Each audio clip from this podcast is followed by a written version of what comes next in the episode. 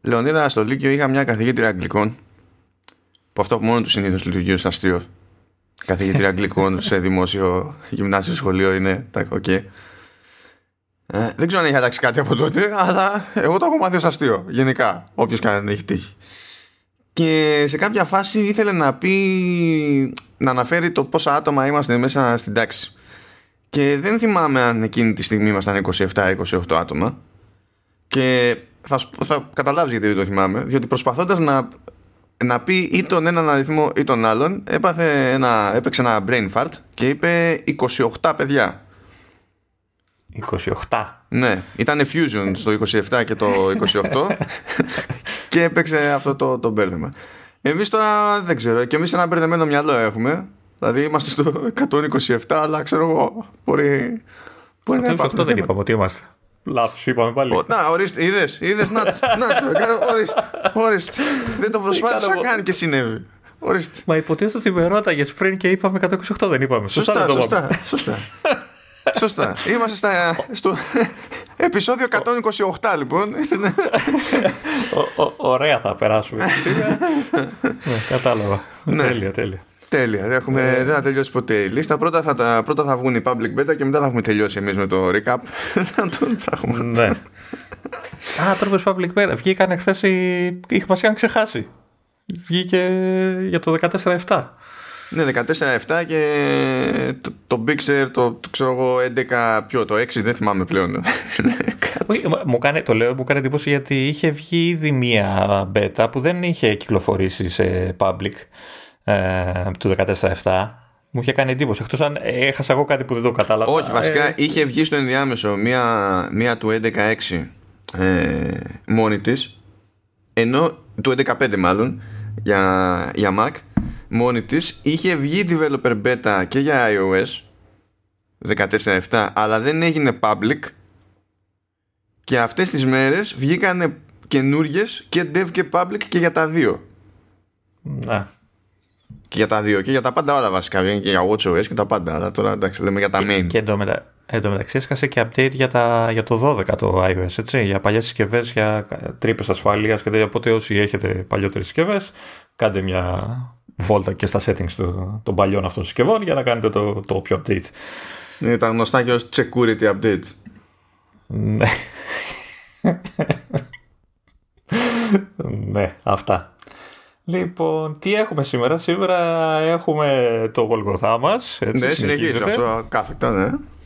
Ε, δεν θα τελειώσουμε ποτέ είπαμε. Ε, ε επιμένεις ότι θες να, να μιλήσεις. Εγώ δεν αρνήθηκα αυτή τη φορά ε, να ασχοληθώ με το καινούριο Apple Arcade ε, που κυκλοφόρησε την Παρασκευή. Έτσι, είπες εσύ θες να μιλήσεις και γι' αυτό; Ε, ναι, τι, θα τα αφήσουμε να βγατίζουν μετά τι θα γίνει. Δεν υπάρχει πρόβλημα. Ναι, άστα αυτά. Πε ότι έχεις να γκρινιάξεις και άστε τώρα τι, και καλά. Καλά, έχω και να γκρινιάξω. Αλλά, ε... αλλά θα έμπαινα στη διαδικασία έτσι κι αλλιώς να ασχοληθώ με αυτό. Θα, θα το εξηγήσω πιο, πιο μετά. Αλλά μέχρι πριν μπούμε στην κανονική ροή, να πω ότι τουλάχιστον από άψη ακροαματικότητας για κάποιο λόγο που δεν καταλαβαίνω, το προηγούμενο επεισόδιο που ήταν χήμα info, έτσι, πάρτα όλα στη μούρη, ε, πρέπει να είναι από τα, τα καλύτερα επεισόδια που έχουμε πιάσει, δηλαδή σε, σε νούμερα.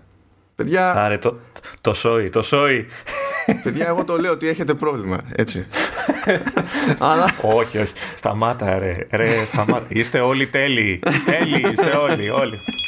Α, τι ωραία. Ξέχασα να βάλω τα, τα, τα do not disturb μου και βαράνε τα τηλέφωνα. Ναι. Τέλεια. Κοινώς είστε όλοι τέλειοι εκτός από Λεωνίδα. Είναι.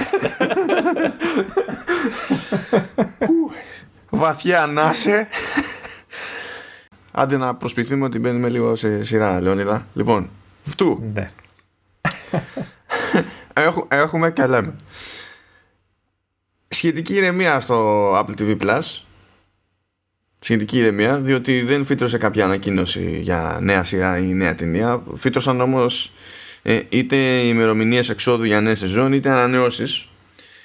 Ε, οπότε πάμε για αυτά. Πρώτον, πήρε ανανέωση το The Mosquito Coast, η πρώτη σεζόν του οποίου βγήκε σχετικά πρόσφατα. Και τελείωσε πρόσφατα. Βασικά την προηγούμενη εβδομάδα νομίζω. ναι. Ε, το έχεις ξεκινήσει και το βλέπεις εσύ αυτό, ε; Το είδα, το είδα, το είδα όλο. Α, το είδες. Ε, δεν έχω αποφασίσει. το έβλεπα με ενδιαφέρον. Δεν κατάλαβα όμως γιατί. καλό είναι, καλό είναι. Ε, στις 25 Ιουνίου σκάει το Who Are You Charlie Brown Ναι. Έσκασε επίσης teaser για το Invasion που είναι sci-fi και έρχεται στις 20 στις 22 Οκτωβρίου.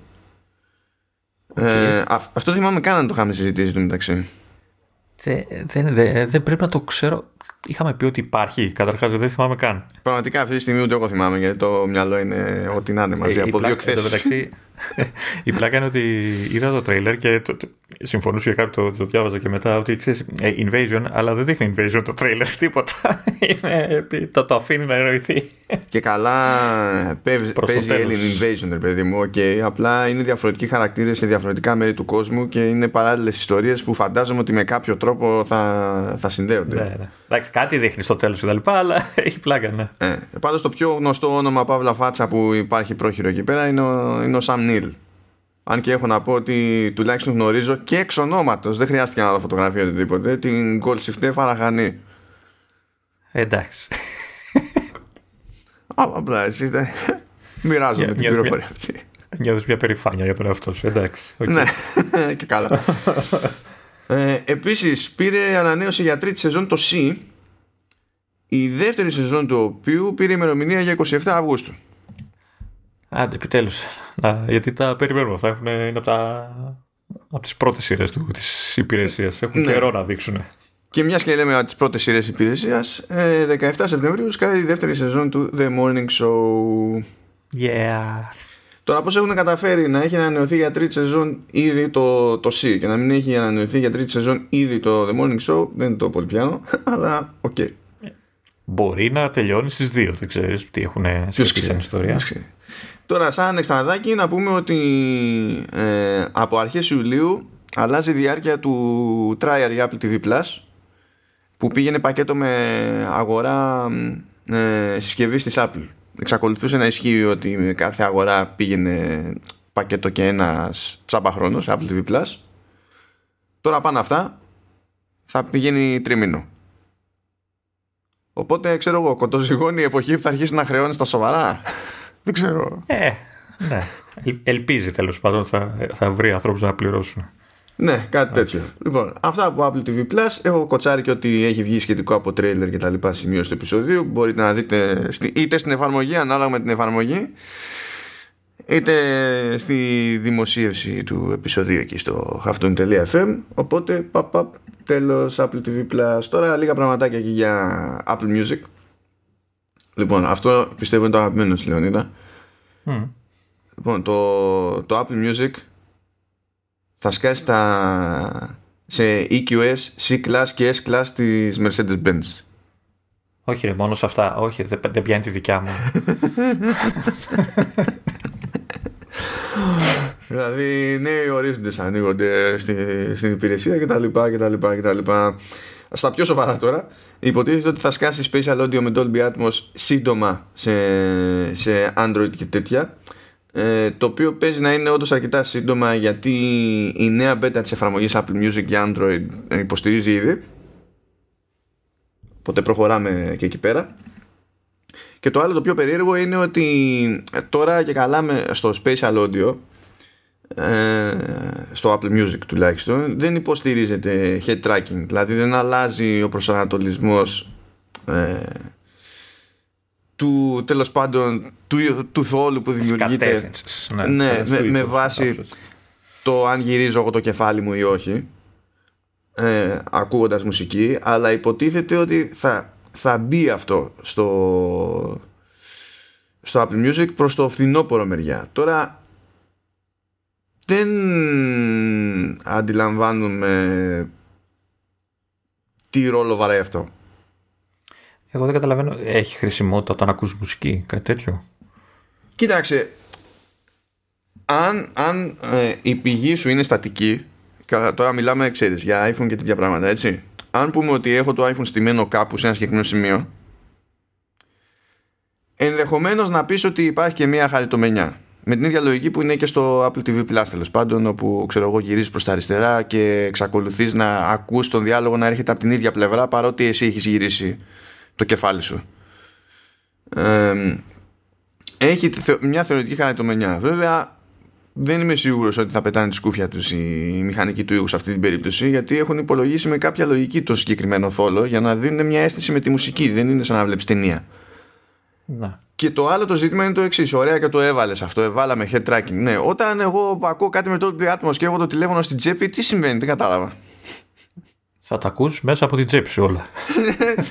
θα ακούγονται από το πηγάδι που λέμε. Εκεί φαντάζομαι ότι θα χρησιμοποιεί το τη, τη θέση το, των AirPods τέλος πάντων ξέρεις ποιο ήταν το αρχικό το level ας πούμε για να φτιάξει το θόλο και ότι με βάση αυτό θα κεντράρει και όταν θα γυρίζει το κεφάλι θα πειράζει πράγματα ναι αλλά why σε εκείνο το περιβάλλον; Γιατί; Δεν πιάνω, δεν πιάνω ποιο είναι το κέρδος δηλαδή η λογική σε αυτή τη, την περίπτωση να μην σου πω ότι σε αντίθεση με τη φάση του Apple TV Plus που εκεί βγάζει περισσότερο νόημα στο κεφάλι μου ελπίζω να έχει διακόπτη για το head tracking για να το βγάλω off.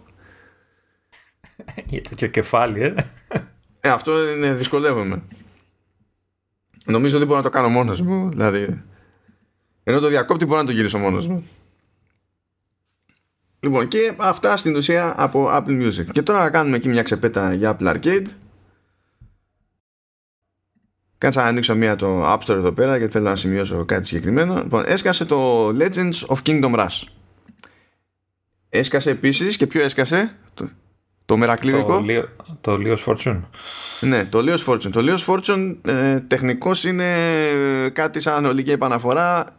Δεν είναι καινούριο παιχνίδι Είναι παλιό παιχνίδι. Εξακολουθώ να έχω θέματα με αυτό έτσι. Δεν έχω καταλάβει τι παίζει. Ε, γιατί ε, εμφανίζεται διαθέσιμο. Το έχω κατεβάσει στο iPhone. Στο iPad τρώει ένα σκάλωμα και μου λέει ότι το έχετε. Δεν, δεν θυμάμαι τι ακριβώς λέει. Είναι ήδη. Το έχετε. Αλλά δεν κατεβαίνει ποτέ. Ενώ σου λέει, ξέρεις, απόκτηση. Δεν κατεβαίνει ποτέ. Δεν έχω καταλάβει τι, τι σκάλωμα έχει φάει. Καλά, ούτε, δεν, δεν ξέρω τι να σου πω. Εγώ πέρασα τη, την πέτα την τελευταία για το, για το 11.5 και αντί να βελτιωθεί η κατάσταση στα Apple Podcast χειροτέρευσε. Δεν, δεν, δεν, ξέρω πλέον, δεν είναι. το βελτιώσαν πάλι. ναι, αλλά anyway.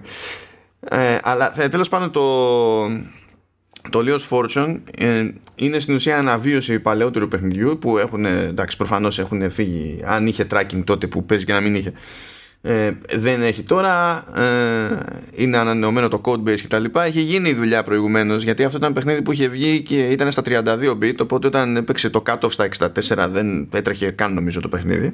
Και είχε κάνει τον κόπο και είχε συγχρηματοδοτήσει στην ουσία τη, το update του το υπηρεσία Game Club. Και είχε βγει η 64 έκδοση του Leo's Fortune στο, στο App Store και αν είχες αγορασμένο στο πρωτότυπο την είχες τσάμπα αυτή διαφορετικά αν δεν είχες αγορασμένο το πρωτότυπο και δεν μπορούσες πλέον να αγοράσεις το πρωτότυπο ε, τότε αν ήσουν συνδρομητή Game Club είχες πρόσβαση στο παιχνίδι αυτό. Και μετά πολλά αυτό έφτασε τέλος πάντων και στο App Store. Δεν είναι καινούριο παιχνίδι και γι' αυτό δεν θα μπούμε στη διαδικασία να το, το, το ασχοληθούμε έτσι. Α, α, απλά να πω επειδή το είδα λίγο σήμερα ε, ένα κλασ, κλασικό ας το πούμε platform έτσι puzzle platform. Ναι, αυτό είναι μεταξύ. Είναι, μιλάμε 10 χρονών πρέπει να είναι. Πόσο είναι αυτό τώρα; Πρέπει να είναι πολλά Εξακολουθεί να είναι ομορφούλικο, έτσι όπως το, το είδα. Είναι το, το μουστάκι που κάνει τη διαφορά. Ναι. Ωραία, Γιατί άμα είσαι μπάλα και δεν έχεις μουστάκι, δεν έχει, δεν έχεις ζήσει. Σωστά. Οπότε όμως θα πούμε για το τέτοιο, για το άλλο, το καινούριο ουσιαστικά παιχνίδι. Ναι. Ε, ε, εγώ να, να δηλώσω ότι ε, δεν άντεξα. Έπαιξα λίγο βέβαια, το είδα λίγα για να δω τι είναι, αλλά δεν αντέχω. Δεύτερο ή τρίτο στη σειρά που είναι turn-based στην υπηρεσία, δεν θυμάμαι που έχω ασχοληθεί. Δε, και να πω ότι δεν είμαι φίλος της κατηγορίας και παρόλα αυτά είμαι σωστός επαγγελματίας και ασχολήθηκα. Αλλά τώρα λύγησα. Δεν μπορούσα. λοιπόν, το, όταν είχα δει ότι θα έσκαγε το Legends of Kingdom Rush, είχα ενθουσιαστεί. Διότι είμαι φαν της σειράς Kingdom Rush ε, και κατ' επέκταση λόγω αυτής της σειράς είμαι, είμαι και φαν τη, της Ironhide που είναι τη ομάδα που αναπτύσσει γενικά αυτή τη σειρά. Από τα σταθερά της ομάδας αυτής είναι ένα πολύ χαρακτηριστικό art design το οποίο εξακολουθεί και στο Legends of Kingdom Rush και είναι πάρα πάρα πάρα πολύ καλοφτιαγμένο και δείχνει cool γενικά σε οποιαδήποτε πλατφόρμα έτσι όπως είναι στημένο. Είναι τόσο, έχει κάνει τόση εντύπωση αυτό το, το art style που το έχουν αντιγράψει δεξιά και αριστερά και πρώτη και καλύτερη Κινέζοι. Είναι φοβερό το πόσα tower defense games μπορεί να βρει κάποιος στο App Store που είναι φως φανάριο ότι έχουν αντιγράψει το art style της Ironhide.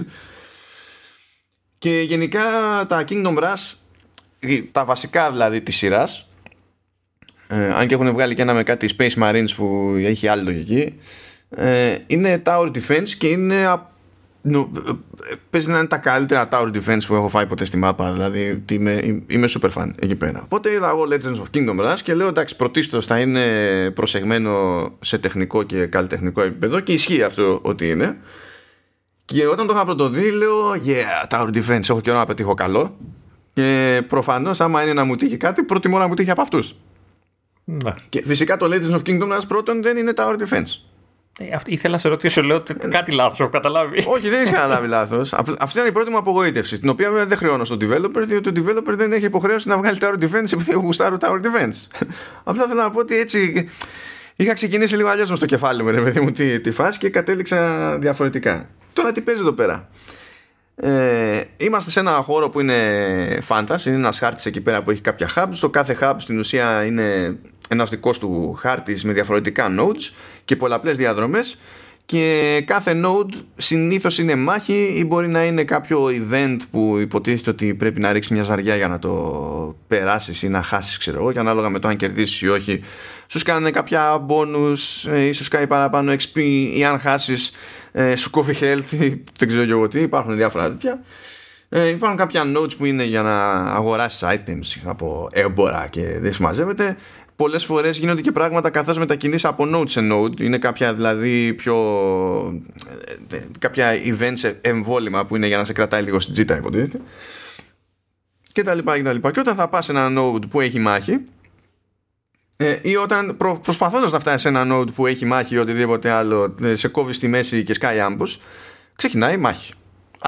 Ε, στη μάχη λοιπόν ε, τα πάντα όλα είναι turn based Οπότε ε, υπάρχουν διαφορετικές μονάδες σε διαφορετικά κλάσεις, δηλαδή υπάρχουν ε, κλασικοί τύπου warriors, υπάρχουν ε, rogue, υπάρχουν magician, sorcerers κτλ. Ο καθένας με τα χούλια του εκεί πέρα. Ε, και σε κάθε περίπτωση έχουν μια εμβέλεια ας πούμε να κινηθούν σε κάποια εξάγωνα και, και τα λοιπά και από εκεί και πέρα να κάνουν την επίθεσή τους ή να χρησιμοποιήσουν κάποιο buff και τα λοιπά είναι, είναι προβλεπέ αυτά τα, τα πράγματα και για, το, για την κατηγορία ρε παιδί μου. Οι, οι ήρωες που υπάρχουν που μπορούν να μπουν στο πάρτι είναι κατά κύριο λόγο χαρακτήρες που έχουν εμφανιστεί στα υπόλοιπα παιχνίδια Kingdom Rush. Είτε ως καλή είτε ως κακή. Δεν έχει σημασία, έχει αρπάξει από διάφορες μεριές δηλαδή εκεί πέρα. Άρα αν κάποιος έχει αφιερώσει χρόνο στο παρελθόν στην Kingdom Rush θα πετύχει και καμιά φάτσα που του θυμίζει κάτι όχι ότι μιλάμε για διάσημους χαρακτήρες, αλλά το λέμε τώρα για, για την ιστορία. Τώρα το σύστημα ως σύστημα, ε, με turn-based, πώς λειτουργούν οι μάχες κτλ. Ε, είναι καλό, δεν έχω κάποιο ιδιαίτερο πρόβλημα με αυτό. Αλλά εκεί που έχω πρόβλημα είναι το progression. Διότι τι γίνεται;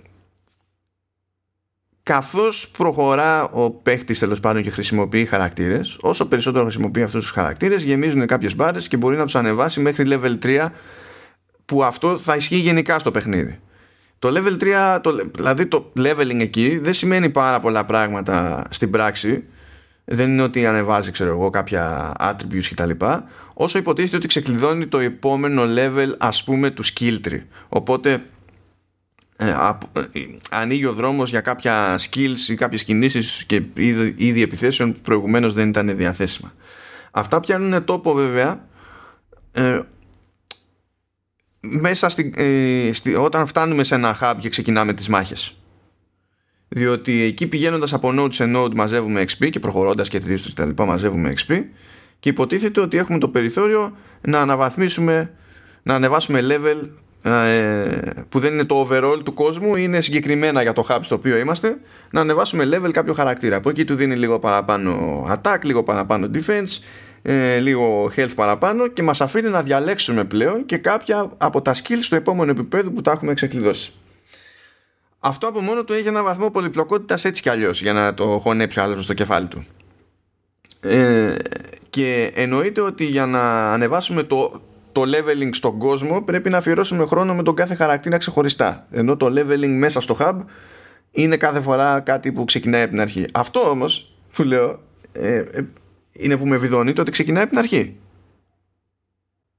Δηλαδή πηγαίνεις σε ένα hub, το βγάζεις, φτάνεις στο τέλος του, βγάζεις τον boss, του τελειώνεις τον boss. Και μετά λες ωραία θα πω στο άλλο hub που αυτά δεν τα λέει hub, τα λέει adventures είναι σαν να είναι mini ιστορίες τέλος πάντων που, που καταλήγουν σε ένα boss fight. Πας στο επόμενο το hub με το ίδιο party ξέρω εγώ και το λεβελάρισμα που έκανες στο προηγούμενο hub έχει χαθεί. Ξεκινάς ξανά ρε παιδί μου και λες ρε φίλε why; Και λέω why για ποιο λόγο κιόλας. διότι από hub σε hub η κλιμάκωση της δυσκολίας είναι αισθητή δεν είναι δεν είναι πάμε χαλαρά. Δηλαδή από ένα σημείο και έπειτα το παιχνίδι σε σκίζει δεν, σε, δεν λυπάται τίποτα καθόλου. Οπότε θεωρώ ότι είχαν περιθώριο να έχουν ένα leveling στα hubs που να είναι πιο persistent ας πούμε να μένει χωρίς να πάει στο γάμο του κάγκιος η ισορροπία στη δυσκολία και δεν είμαι ιδιαίτερα σίγουρος τέλος πάντων για το πώς το σκεφτήκανε και κάτσανε εκεί πέρα.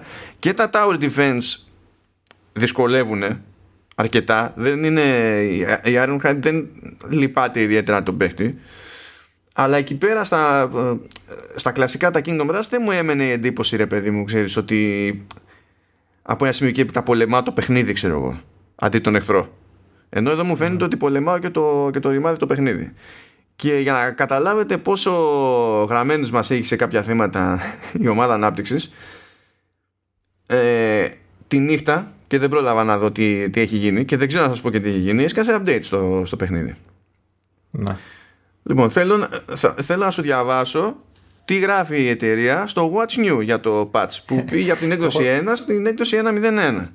Το έχω μπροστά μου, αλλά διάβασες. ναι.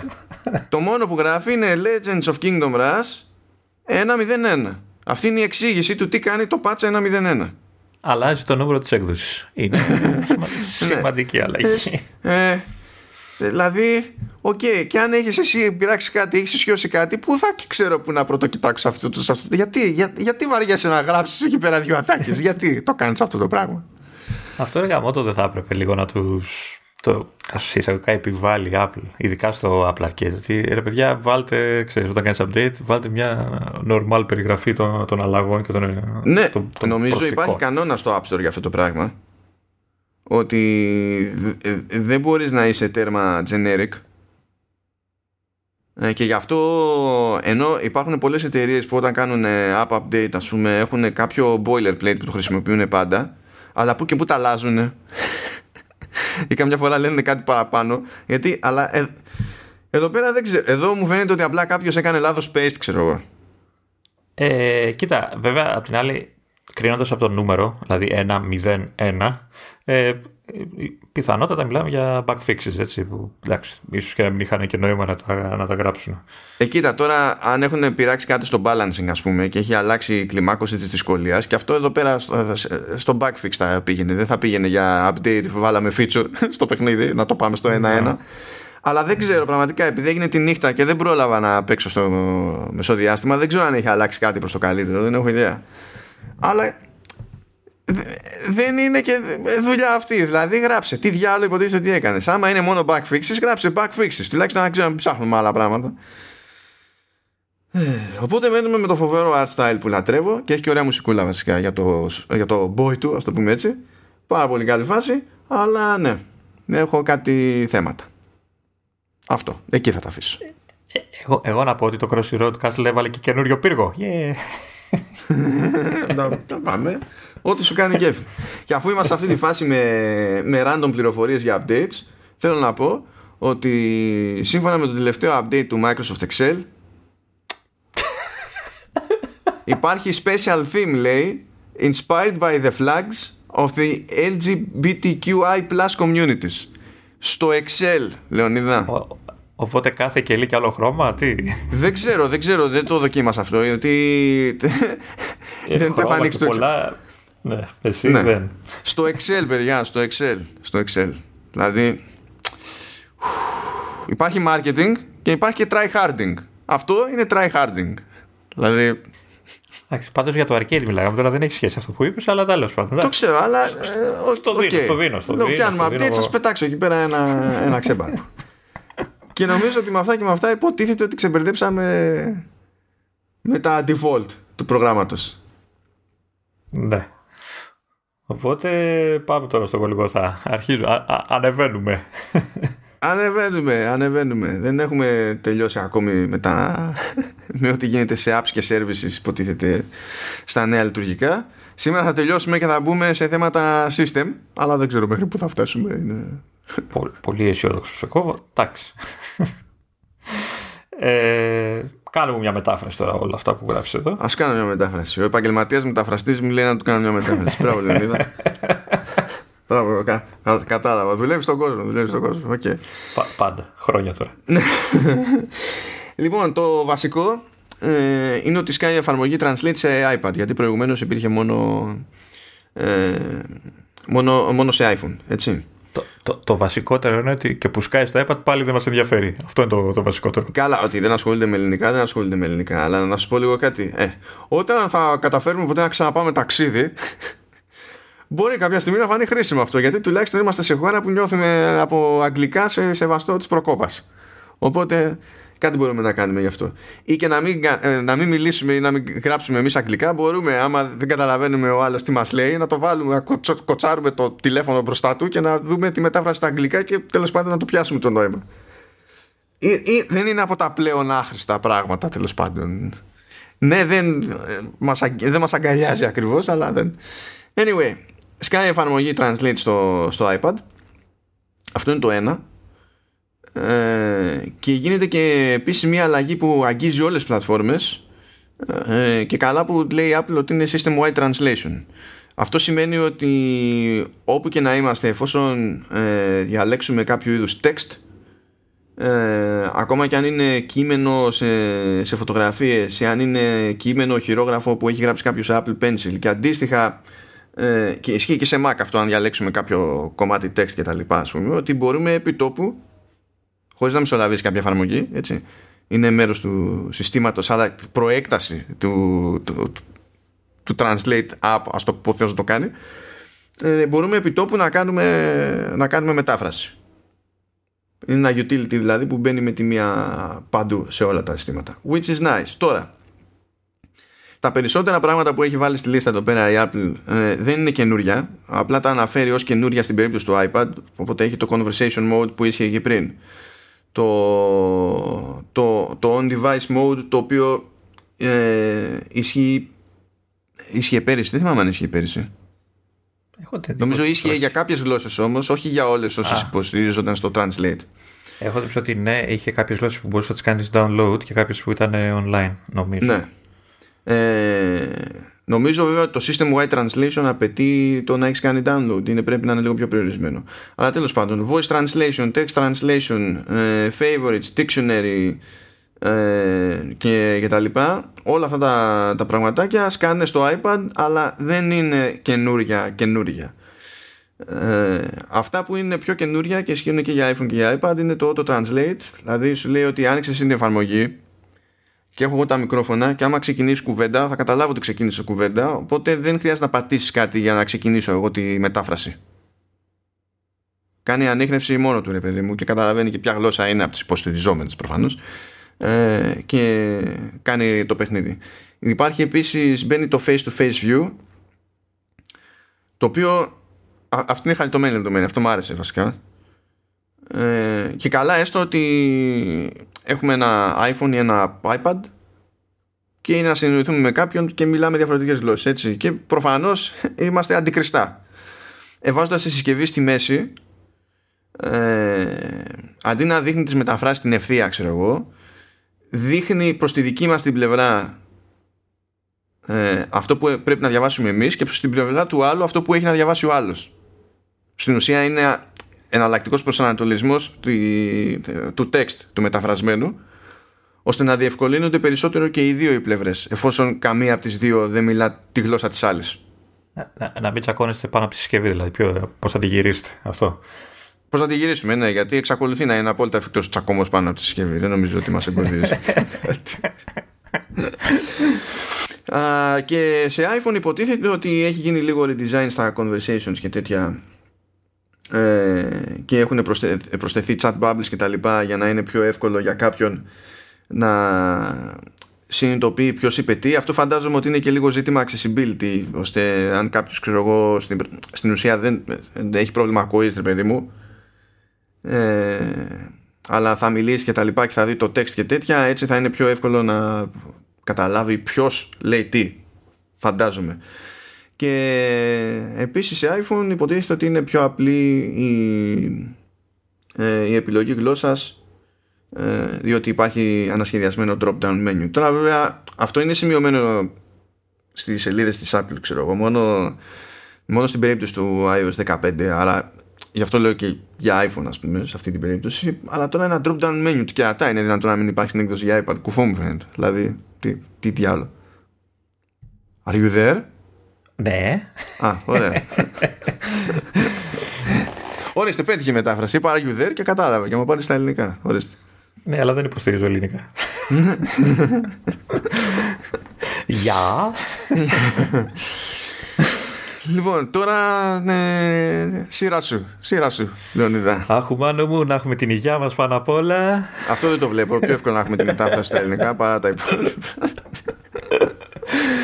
Ωραία. Ε, λοιπόν, έχουμε τώρα το κομμάτι του health, έτσι, της υγείας. Ε, αυτά πάλι ε, εννοείται ότι είναι για όλα τα συστήματα, έτσι, από ό,τι καταλαβαίνω. Εντάξει, έχει κάποια που είναι μόνο για ε, iPhone και αυτά, αλλά ναι, εντάξει, για, για όπου έχει υγεία. iPhone ρολόι, λογικά. ναι, δεν έχει κάπου άλλο, νομίζω. Ε, δεν ξέρω αν φέρνουν τίποτα σε Mac και αυτά δεν θα έπρεπε κάποια στιγμή να, να κάνουν και εκεί κάποια κίνηση. Να έχει ένα dashboard, κάτι. Τέλος πάντων άλλη, άλλη συζήτηση. Λοιπόν, ε, με την καινούργια έκδοση θα μπορούμε πλέον να μοιραζόμαστε δεδομένα υγείας με άλλους. Ε, εδώ λέει ε, ανθρώπους που είναι σημαντικοί για σένα ή αυτούς που σε αγαπάνε και σε φροντίζουν και τα λοιπά. Δεν ξέρω αν σε πιάνει τίποτα από όλα αυτά. Ε, και θα μπορείς να, να επιλέξεις ξέρεις, ε, τι δεδομένα και θες να μοιραστείς, θα, ξέρεις, ε, για την καρδιά, δραστηριότητα, ό,τι, ό,τι ε, θέλεις θα μπορείς να, το, να, να επιλέξεις ποιοι θα τα βλέπουν ταυτόχρονα αυτοί που θα τα βλέπουν τα δεδομένα σου θα μπορούν να λαμβάνουν και ειδοποιήσεις σε, σε φάσεις που αλλάζει κάτι. Ξέρω εγώ, ξέρεις, ψοφάει, πεθαίνει, πέθανε η καρδιά και όλα αυτά ε, ξέρεις, και θα ειδοποιείται το άτομο που λαμβάνει τα δεδομένα. Ε, θα μπορείς να μοιράζεσαι τα λεγόμενα, τις λεγόμενες τάσεις υγείας, δηλαδή τα health trends. Ε, θα, υπάρχει μια, θα, θα μπορείς να βλέπεις μια ανάλυση ε, που σημαίνει ότι θα, και θα μπορείς κιόλας ε, να, να συζητάς με αυτούς που ξέρεις μοιράζεις τα όποια δεδομένα ε, για όποιες αλλαγές ε, δείχνουν αυτές οι τάσεις ε, που γίνονται στην υγεία τους ε, κτλ. Ναι, γενικά από ό,τι καταλαβαίνω στην ουσία υπάρχει και UI ώστε να μπορείς να τους στείλεις και καλά τα trends από το health ως mm. message και να το δουν μέσα στα μέσα της τέλος πάντων. Ναι, ναι. ναι. Ε, αντίστοιχη κοινοποίηση δεδομένων θα μπορείς να κάνεις και με το γιατρό σου. Τώρα αυτό βέβαια είναι μόνο για Αμερική γιατί προφανώς το σύστημα υγείας εκεί ίσως είναι πιο έτοιμο για κάτι τέτοιο. Ναι, ε... όχι παντού και πάντα, αλλά τουλάχιστον κινούνται προς αυτή την κατεύθυνση. Ενώ δεν το εδώ εννοείται ότι δεν κινούμαστε προς αυτή την κατεύθυνση. Έτσι, δεν δεν κινούμαστε. ναι, ναι. Ε, εδώ είμαστε στη φάση, μπορεί... συγγνώμη που έχω μια πρόσφατη εμπειρία, που έπρεπε ένα, ένα, ιστο, ένα ιστολογικό δείγμα να πάει από ένα νοσοκομείο σε άλλο νοσοκομείο, τα οποία δύο νοσοκομεία αυτά απέχουν μερικά τετράγωνα μεταξύ τους και για κάποιο λόγο έπρεπε να φύγω εγώ από από μία περιοχή, να πάω στη δική του περιοχή, να πάω στο ένα νοσοκομείο, να παραλάβω και να πάω στο άλλο νοσοκομείο. Και όταν τελειώσουν τη δουλειά στο δεύτερο νοσοκομείο, πρέπει να ξαναπαραλάβω εγώ και να το επιστρέψω στο νοσοκομείο από το οποίο ξεκίνησα. Έτσι δεν πάμε μπροστά στο health app. να δηλαδή, δε, δε, δεν υπάρχει mail εκεί τίποτα έτσι, κάτι να στείλει ο ένας τον άλλον. Έτσι, δεν... Όχι, mail υπάρχει, αλλά δεν έχει σημασία. Πρέπει να τους πάω το χειρόγραφο παραπεμπτικό. Α. Εννοείται, σας παρακαλώ. Τέλος πάντων, αν μπορούσαμε λοιπόν να στείλουμε εδώ στο γιατρό μας ε, τα όποια δεδομένα, αυτό θα τα έβλεπε σε κάποιον ειδικό πίνακα, έτσι, ε, ξέρεις, control panel, dashboard κτλ. Και, και θα έκανε ότι είναι να κάνει, θα μπορούσε να τα, ξέρεις, να τα Μάλλον αυτός ο πίνακας θα υπάρχει, υποτίθεται, στο σύστημα υγείας του, του κράτους κτλ. OK, okay, US only, το ξεχνάμε.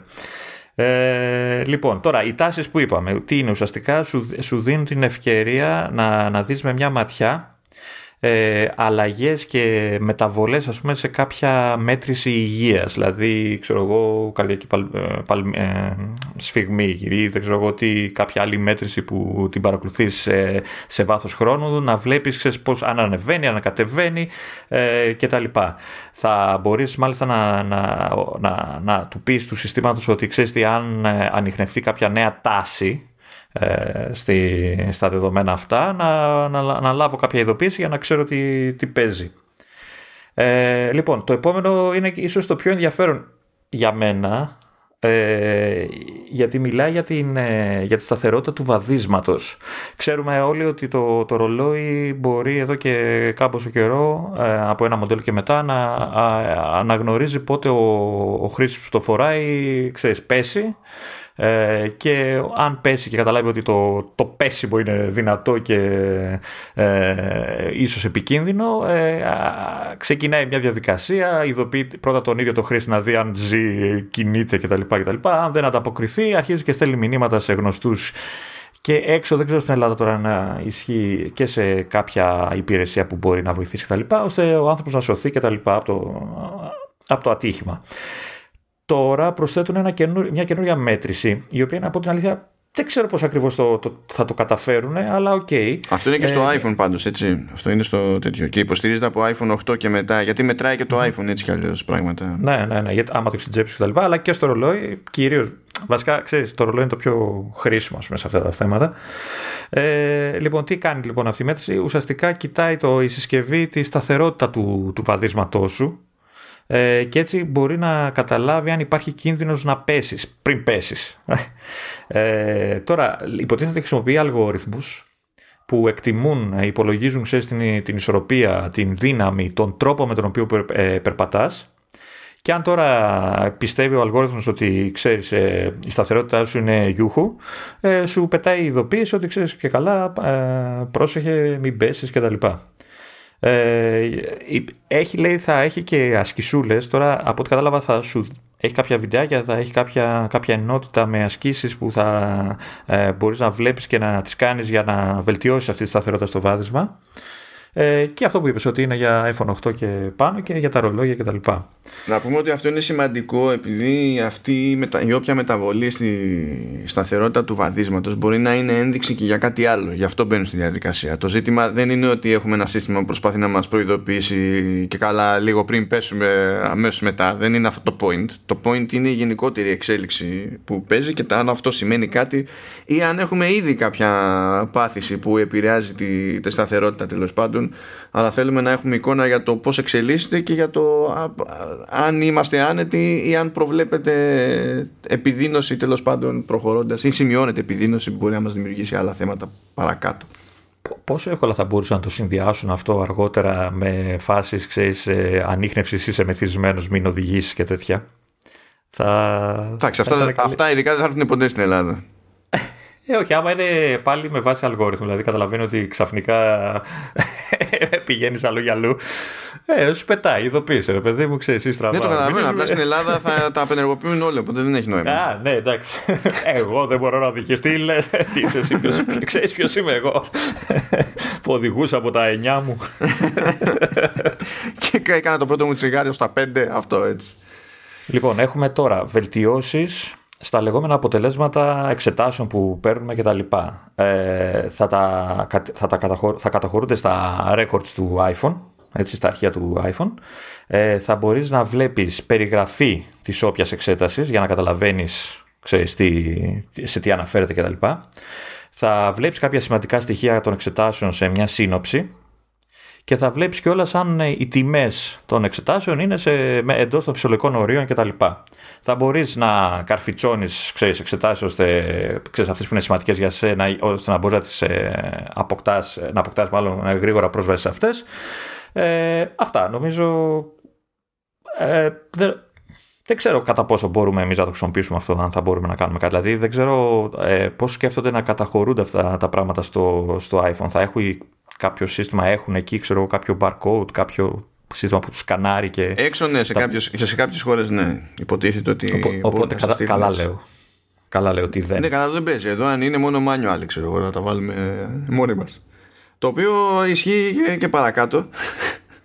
Ναι, για, το, για, για COVID τώρα. Πάλι λέει, υποτίθεται θα σκανάρεις κάποιο κωδικό από, το, από, τον όποιο, ε, από την όποια ιατρική υπηρεσία ξέρω, και τα λοιπά που ε, έχεις. Θα αποθηκεύει τώρα, εννοεί, immunization τώρα θα εννοεί ότι τι, τι, τι την ανοσία, τα εμβόλια ουσιαστικά εννοεί και τα αποτελέσματα των Είναι τέτοιο, είναι, όχι είναι, το, είναι το, σαν το πιστοποιητικό που παίρνουμε τώρα μετά τον εμβολιασμό.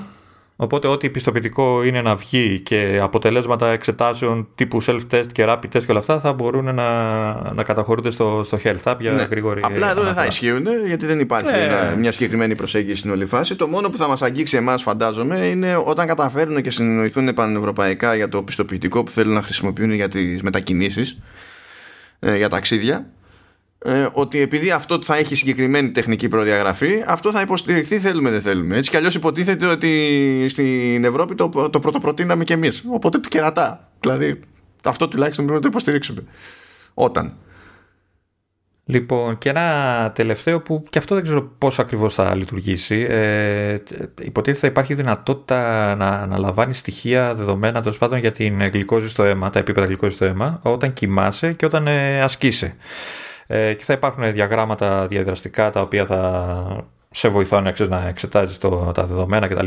Εννοείται ότι είναι μόνο για Αμερική και αυτό. Απλά δεν καταλαβαίνω πώς ακριβώς θα λαμβάνει αυτά τα δεδομένα ε, το ρολόι, το iPhone, δεν ξέρω τι. Ε, ναι, δεν νομίζω ότι σταθήκαν ιδιαίτερα να το εξηγήσουν αυτό το πράγμα. Ξέρω ότι είχαν κάνει προηγουμένως μια, ε, μια πανεπιστημιακή έρευνα που συνήθως έτσι γίνεται. Όταν, όταν βγαίνει η Apple και λέει ξεκινάμε με ε, ε, κάποια έρευνα για το τάδε πράγμα με το όποιο πανεπιστήμιο. Άμα συνήθως αυτό πάει καλά, συνήθως οδηγεί σε κάποιο είδους update τέλος πάντων. Επειδή ξέρουν ότι τέλος πάντων μπορούν να ανοιχνεύσουν κάτι με αρκετά καλή ακρίβεια ώστε να λειτουργεί όπως πρέπει, να είναι χρήσιμο το, το, το feature τέλος πάντων που θέλουν να προσθέσουν. Αλλά τώρα εδώ πέρα δεν έχουν πει πολλά πράγματα, η αλήθεια είναι για το πώς. Τώρα το US Only δεν είναι περίεργο, διότι σε κάθε περίπτωση όλα αυτά θέλουν certification, ακόμα και αν πάνε όλα super, δηλαδή όλα κομπλέ, θέλουν certification σε κάθε χώρα ξεχωριστά. Οπότε αν δεν βγάλει άκρη. Βέβαια, σε αυτή την περίπτωση δεν θυμάμαι να λένε ότι και καλά ξεκινάμε με Αμερική και θα κοιτάξουμε. Είμαστε στη διαδικασία να πάρουμε άδειες κι αλλού. Νομίζω ότι το πετάξαν έτσι ξερά. Δεν ξέρω αν το πετάξαν έτσι ξερά επειδή έτσι κι αλλιώς δεν αφιέρωσαν πολύ χρόνο στο, στη λειτουργία για να πούνε για άλλα πράγματα ή επειδή δεν προβλέπεται σύντομα ξέρω εγώ να επεκταθεί οτιδήποτε οπουδήποτε. Θα, θα σας γελάσουμε. Και τώρα Φώτος. Ωραία, ξεκινάμε γκρίνια εδώ στη λίστα. Τέλεια. Τα πρώτα δύο points είναι με γκρίνια. Τέλεια, τέλεια. Λοιπόν, πάμε. Ε, γίνονται πάρα πολλές αλλαγές σε, σε memories. Χρησιμοποιείς καθόλου memories, ε, βασικά, κοίτα να δεις, επειδή έχω κάνει δουλίτσα και έχω ορίσει, ξέρεις, πρόσωπα σε φωτογραφίες mm. και αυτά, μου πετάει κατά καιρούς. Δηλαδή σε γενέθλια, σε τέτοια, μου τα πετάει αυτόματα. Οπότε και κατά καιρούς ασχολούμαι, ξέρεις, κάνω και καμιά μικρό επεξεργασία ξέρεις, με τις διάφορες επιλογές που σου δίνει σε μουσική, διάρκεια και τέτοια, ή ξέρω, προσθέτω, αφαιρώ φωτογραφίες. Α, ε, οπότε ναι, OK. Okay. Ναι, εγώ ψιλοπράγματα. Έχει καιρό να μου πετάξει το πίεση, διότι καραντίνα. Δεν έβλεπα άνθρωπο, δεν ξέρω τι. Ε, αλλά ως γνωστό είμαι και αντικοινωνικός, οπότε δεν τα, δεν τα καταφέρνει. τα βρίσκει δύσκολα η εφαρμογή με την πάρτι μου, αλλά τέλος πάντων. Okay. Λοιπόν, photos, memories, πάμε. Ε, προστίθεται η δυνατότητα να βάζουμε μουσική από Apple Music. Που πριν δεν έπαιζε αυτό. Διάλεγε το σύστημα μόνο του από κάποια συγκεκριμένα κομμάτια που υποτίθεται ότι ήταν royalty free τέλος πάντων, ενώ τώρα κάποια μόντα έχουν κάνει εκεί με δικαιώματα και τα συναφή, οπότε μπορούμε να διαλέξουμε. Πάλι διαλέγει το σύστημα κάτι, αλλά αν εμείς γουστάρουμε κάποιο κομμάτι ηχή, ε, μπορούμε κανονι... και έχουμε συνδρομή Apple Music τέλος πάντων, έτσι μπορούμε να πάμε να διαλέξουμε κομμάτι κομπλέ. Και δεν υπάρχει περιορισμός, δηλαδή αν υπάρχει στο κατάλογο του Apple Music είναι διαθέσιμο. Κανονικά. Και νομίζω ότι σε αυτές τις περιπτώσεις κιόλας ε, πιάνει το σύστημα η εφαρμογή δηλαδή το tempo της μουσικής και προσπαθεί να κάνει και μια προσαρμογή στα transitions και τα λοιπά του memory ώστε να μην είναι στο γαμπικάγκιόζι να φαίνεται ότι ταιριάζουν αυτά μεταξύ τους. Ε, ο, ο οποίος γάμο του Καραγκέζη θα μπορούσε να είναι ε, memory, έτσι. ναι, θα μπορούσε. Άνετα. άνετα. ε, θα προτείνει το σύστημα κομμάτια με βάση το τι ξέρει ότι ακούμε συνήθως αν είμαστε συνδρομητές Apple Music προφανώς. Ε, τι υλικό έχουμε σε φωτογραφία και, και βίντεο. Ή μπορεί λέει να προτείνει κομμάτια που εκείνη την εποχή στην οποία αναφέρεται το memory αλλά και με βάση την τοποθεσία στην οποία φύτρωσε το memory αυτό και καλά ε, να προτείνει κομμάτια που ήταν τότε δημοφιλή ξέρω εγώ ή κομμάτια που ήξερε ότι ακούγαμε σε εκείνο το ταξίδι ε, ή λέει ακόμα και σε περίπτωση που ήμασταν σε συναυλία ξέρω εγώ μπορεί να καταλάβει ποιανού η συναυλία ήταν και να προτείνει κάποιο κομμάτι από τον αντίστοιχο καλλιτέχνη για να κολλάει το, το όλο πράγμα. Θα, θα το δυσκόλευα από αυτό το σύστημα. Ναι ε, το καλό με αυτά είναι ότι γενικά προφανώς βασίζονται σε Neural Engine έτσι. Ε, και αυτά αν δεν κάνω λάθος όπως και όλο και περισσότερα τέλος πάντων τέτοιου είδους πραγματάκια ε, βασίζονται σε on-device intelligence. Ε, διότι αν δεν βασίζονταν σε on-device intelligence θα ήταν super creepy το ότι παρακολουθούνται όλοι αυτοί οι παράγοντες για να λειτουργήσει αυτό το πράγμα λοιπόν αυτά τα δύο δεν ισχύουν σε Mac oh. Και κάπου εδώ θα σταματήσει το επεισόδιο και θα αρχίσει γκρίνια. Δεν ισχύουν σε Mac. Δεν έχει σημασία αν έχουμε Mac με Apple Silicon ή όχι. Δεν ισχύουν σε Mac. Γιατί δεν ισχύουν σε Mac, Γιατί το ρημάδι το Apple Music το είναι το και iTunes. την προηγούμενη φορά. Παράτα μας. Έτσι. Είναι, είναι μασκαρεμένο iTunes. Γι' αυτό. Γι' αυτό. Άμα δεν δούμε να αλλάζουν τα φώτα στο code base του Apple Music, δεν θα δούμε προκοπή σε αυτό το θέμα. Αλλά ναι, τέλος πάντων. Οκ. Σοπ, σοπ, σοπ.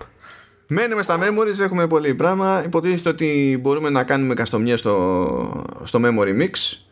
Ε, όπως είπα πριν για να αλλάξουμε pacing, να αλλάξουμε μουσικές κτλ. Αλλά είναι σαν περίπου edit mode λίγο πιο τροφαντό.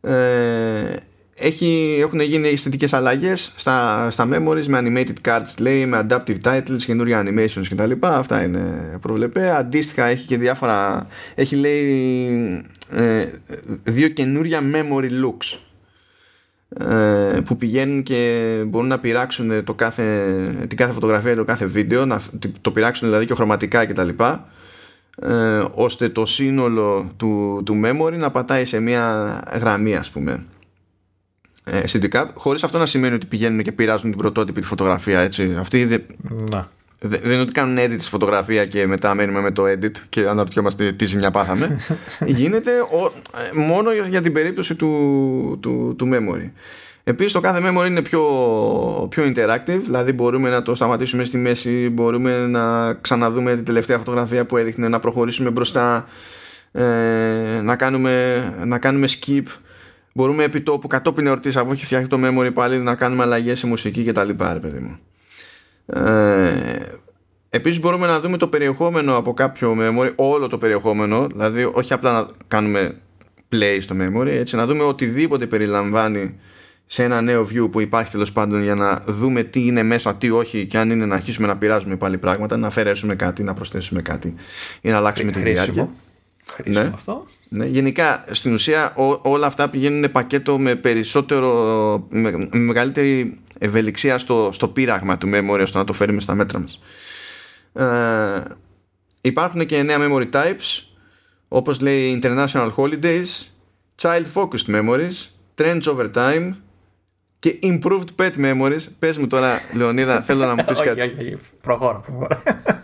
Και λέει including recognizing individual dogs and cats. Αλλά θέλω, θέλω να σου πω κάτι. Πρόσεξε τώρα τι έχει κάνει η Apple εδώ πέρα, έτσι. Είχε pet memories και τώρα είναι improved pet memories. Αλλά τώρα μπαίνουν child focused memories. Μπράβο Apple, μπράβο. Μπράβο. Priorities Apple. Κάτι έχει μπερδέψει εκεί πέρα. Τι, Okay. τι, τι, τι στο καλό στην προηγούμενη έκδοση, δηλαδή ήταν στα pet και τα παιδιά, τι; ξέρω εγώ. Ξέρω εγώ. Α, λοιπόν, έχει, έχει το What's Next View που υποτίθεται ότι κα- ένα memory τέλος πάντων έχει τη ώρα τελειώνει και τα λοιπά και ε, προτείνει να δούμε κάποιο επόμενο memory. Αυτό, το, αυτό μου κάθεται εμένα σαν να προσπαθεί να λειτουργήσει, να φτιάξει ένα flow όπως είναι τα stories, ξέρω εγώ, σε, ένα, σε, σε social media που πηγαίνει από το ένα στο άλλο. Βέβαια εκεί ούτε σου προτείνει ούτε σε ρωτάει. Αλλά τέλος πάντων, λέμε τώρα. Ε, καλά λέει εδώ ότι τα song suggestions γίνονται με on-device intelligence to protect your privacy. Εντάξει, ωραία, μπράβο. Τώρα έχουμε shared with you. Αυτό πηγαίνει με τα, αυτά που λέγαμε την προηγούμενη φορά γενικά με τα shared with whatever σε περίπτωση που έχουμε κάποιος δηλαδή μας έχει στείλει φωτογραφίες ε, υπάρχει καινούριο section στην εφαρμογή Photos που δείχνει πράγματα που μας έχουν στείλει από την εφαρμογή Messages. Ε, και φωτογραφίες λέει στις οποίες εμφανιζόμαστε οι ίδιοι αλλά μας τις έστειλαν άλλοι εμφανίζονται και στη, στα views του all photos και days, months, years κτλ. Αλλά και σε featured ε, photos και memories ακόμη και στο photos widget και αντίστοιχα όταν εντάξει, μπορούμε να σώσουμε ό,τι θέλουμε στο, στο library τώρα το καταλαβαίνω ότι μπορούμε να σώσουμε ό,τι θέλουμε στο library αλλά αν είναι κάτι και εμφανίζεται στο all photos χωρίς να το έχω σώσει ε, αυτό σημαίνει τι, ότι έχει μπει στο library legit ή όχι; Ναι. Δε, ε, μή, μήπως είναι άλλα all photos αυτά είναι μέσα στο, στην ενότητα share with you; Όχι, αυτά είναι τα γενικά. Όχι, όχι. Το all photos days, months and years είναι στο tab που είναι το library.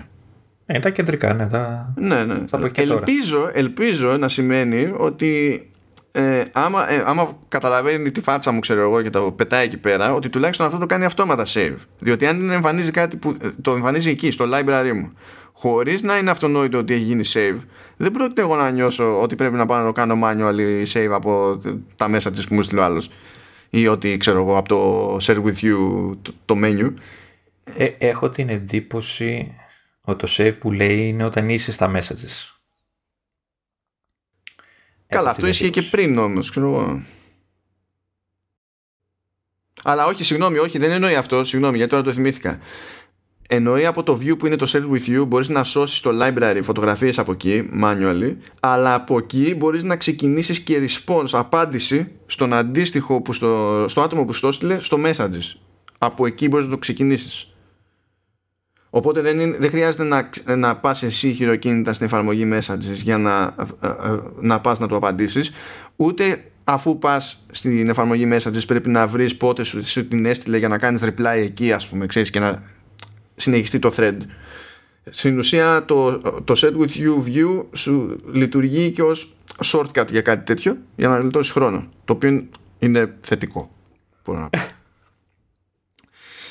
Um, προχωρώντας λέει ε, πλουσιότερο infopain ε, με, τα data, σι... με τα data ναι ακριβώς. Δηλαδή εμφανίζονται πράγματα. Αυτά που περιμένουμε στο exif file μιας φωτογραφίας που δείχνει συνήθως με τι κάμερα τραβήχτηκε με τι σοϊφακό τραβήχτηκε ποιες ήταν οι συνθήκες τοποθεσία κτλ. Αυτά ε, μπορούσαμε να τα δούμε πιο εύκολα σε Mac. Δεν μπορούσαμε να τα δούμε σε iOS και iPadOS κτλ. Τώρα μπορούμε να τα δούμε. Εκεί βασικά μπορούσαμε στις φορητές αλλά χρειαζόταν εφαρμογή τρίτου ξέρω εγώ που έκανε αυτό είχα τέτοια εφαρμογή την νομίζω εξήφ λεγόταν κάπως έτσι λεγόταν ε, ναι, είναι, είναι, είναι από τις ε, προσθήκες της κατηγορίας που λέω εγώ ότι έπρεπε να έχουν μπει από την αρχή. Είναι από αυτές. Δηλαδή μαζί με το batch all και όλα τα select all και όλα αυτά είναι κάποιες λειτουργίες που ξέρεις ε, γιατί δεν υπάρχα, υπήρχαν από παλιά. δηλαδή... Ε. Ποιος ξέρει. Ε, λέει ότι μπορούμε να κάνουμε και edit στην ημερομηνία ή τοποθεσία ξέρω εγώ και τα λοιπά καλά το να βάλουμε caption και ιστορίες λέει, ή, ή να μάθουμε για αντικείμενα λέει που ε, εντοπίζονται στη φωτογραφία μέσω του visual lookup το οποίο visual lookup σας το λέω από τώρα έτσι neural engine από α12 και πάνω και από m1 και μετά δεν υπάρχουν αυτά αλλού το ξεχάστε γιατί δεν βάζουν τον Α11 που έχει και αυτός Neural Engine; Γιατί είναι πιο μικρό το Neural Engine κάθε φορά τα ίδια. Δεν με νοιάζει, εγώ αυτό έχω. και σε Mac κιόλας υποτίθεται ότι αυτά τα edits που κάνουμε μπορούμε να τα κάνουμε copy και paste. Δηλαδή να τα κάνουμε copy από μία φωτογραφία και να διαλέξουμε άλλες φωτογραφίες και να τα κάνουμε paste εκεί. Πολύ χρήσιμο αυτό. Ναι, ναι. Γιατί αν έχει γίνει καμιά παρόλα, έστω ότι έχουμε τραβήξει φωτογραφίες και δεν είναι με το iPhone, έτσι. Και θέλουμε εμείς να πάμε να υποδείξουμε ότι η τοποθεσία είναι αυτή και οι ημερομηνίες οι σωστές είναι αυτές, γιατί μην ξεχνάμε, τα εσωτερικά λόγια στις κάμερες μπορούν να πάθουν κανένα σοκ που και που, αλλά οι περισσότεροι δεν τα ρυθμίζουν καν. Οπότε τραβάσει μια φωτογραφία και σου λέει πρώτη πρώτη του 1971 και λες μπράβο. μπράβο. Τέλος πάντων, εσείς που δεν τα ρυθμίζετε λοιπόν, θα μπορείτε να διορθώνετε μία ρημάδα φωτογραφία όταν θα μπει στην εφαρμογή Photos, να κάνετε μετά copy το edit, να διαλέξετε όλες τις υπόλοιπες που είχαν τραβηχτεί εκεί γύρω, να το paste. Ναι, ναι, αυτό είναι χρήσιμο. Είναι, ναι, είναι πάρα πολύ χρήσιμο. Αυτό που είναι μυστήριο είναι το επόμενο point. Λέει ότι το, το πρώτο λέει ε, sync των φωτογραφιών στο iCloud θα γίνει πιο γρήγορα. Επιτέλους. Ε, όταν, όταν περνάμε σε νέα συσκευή. Και καλά, αυτό, ναι. Πώς, τι, πώς όμως; Τε, δεν ξέρω, θα το σπρώχνει ο Κουκ από το σερβερ. δεν καταλαβαίνω τι, τι αλλάζει αυτό. Κάτι server side θα είναι προφανώς, αλλά τι είναι αυτό δεν, δεν ξέρω. Ε, μια βελτίωση που ε, δεν υπάρχει σε Mac γιατί νομίζω ότι το feature δεν υπάρχει σε Mac έτσι κι αλλιώς ε, λοιπόν, ε, υποτίθεται ότι ήδη ε, από το iOS 14 όταν κάποια εφαρμογή θέλει να αποκτήσει πρόσβαση σε κάποιες φωτογραφίες έχουμε το περιθώριο να πούμε όχι, ξέχασε το ή να δώσουμε πρόσβαση σε συγκεκριμένες φωτογραφίες που έχουμε υποδείξει εμείς μόνο και να μην βλέπει τίποτα από το υπόλοιπο library ή και σε συγκεκριμένα άλμπουμ ή σε όλες. Καλά, ναι, σε όλες, ναι, προφανώς. Ε, και υποτίθεται ότι θα έχουμε βελτιώσει αυτή τη διαδικασία πιο πολύ σε UI και τέτοια. Ε, δεν ξέρω σε τι μεταφράζεται αυτό είμαι πολύ περίεργος να το δω στην πέτα γιατί η αλήθεια είναι ότι μερικές φορές με παιδεύει. Γιατί για λόγους που δεν αντιλαμβάνομαι δεν εμφανίζονται όλες οι επιλογές πάντα σε κάθε εφαρμογή. Δηλαδή σε κάποιες ε, μου είναι αδύνατο να πάω να διαλέξω άλμπουμ. Ναι. και δεν πιάνω, δεν πιάνω δηλαδή μου, μου βγάζουν τα smart albums ok ε, και τα standard all photos και τέτοια αλλά όχι τα διαφορετικά album που έχω εγώ σε άλλες εφαρμογές γίνεται Προφανώς υπάρχει τρόπος και κάποιος έχει κάνει τον κόπο, κάποιος δεν έχει κάνει τον κόπο. Απλά δεν ξέρω τι έχουν πειράξει και πώς το έχουν πειράξει τώρα σε αυτή την περίπτωση. Ε, λέει τώρα ότι ε, θα είναι λέει βελτιωμένη ανείχνευση ατόμων στα People Albums. Θα δούμε τι σημαίνει αυτό. Δεν ξέρω. Ε, πιο εύκολη λέει διόρθωση ονομάτων στα, στα People Albums. Επιτέλους.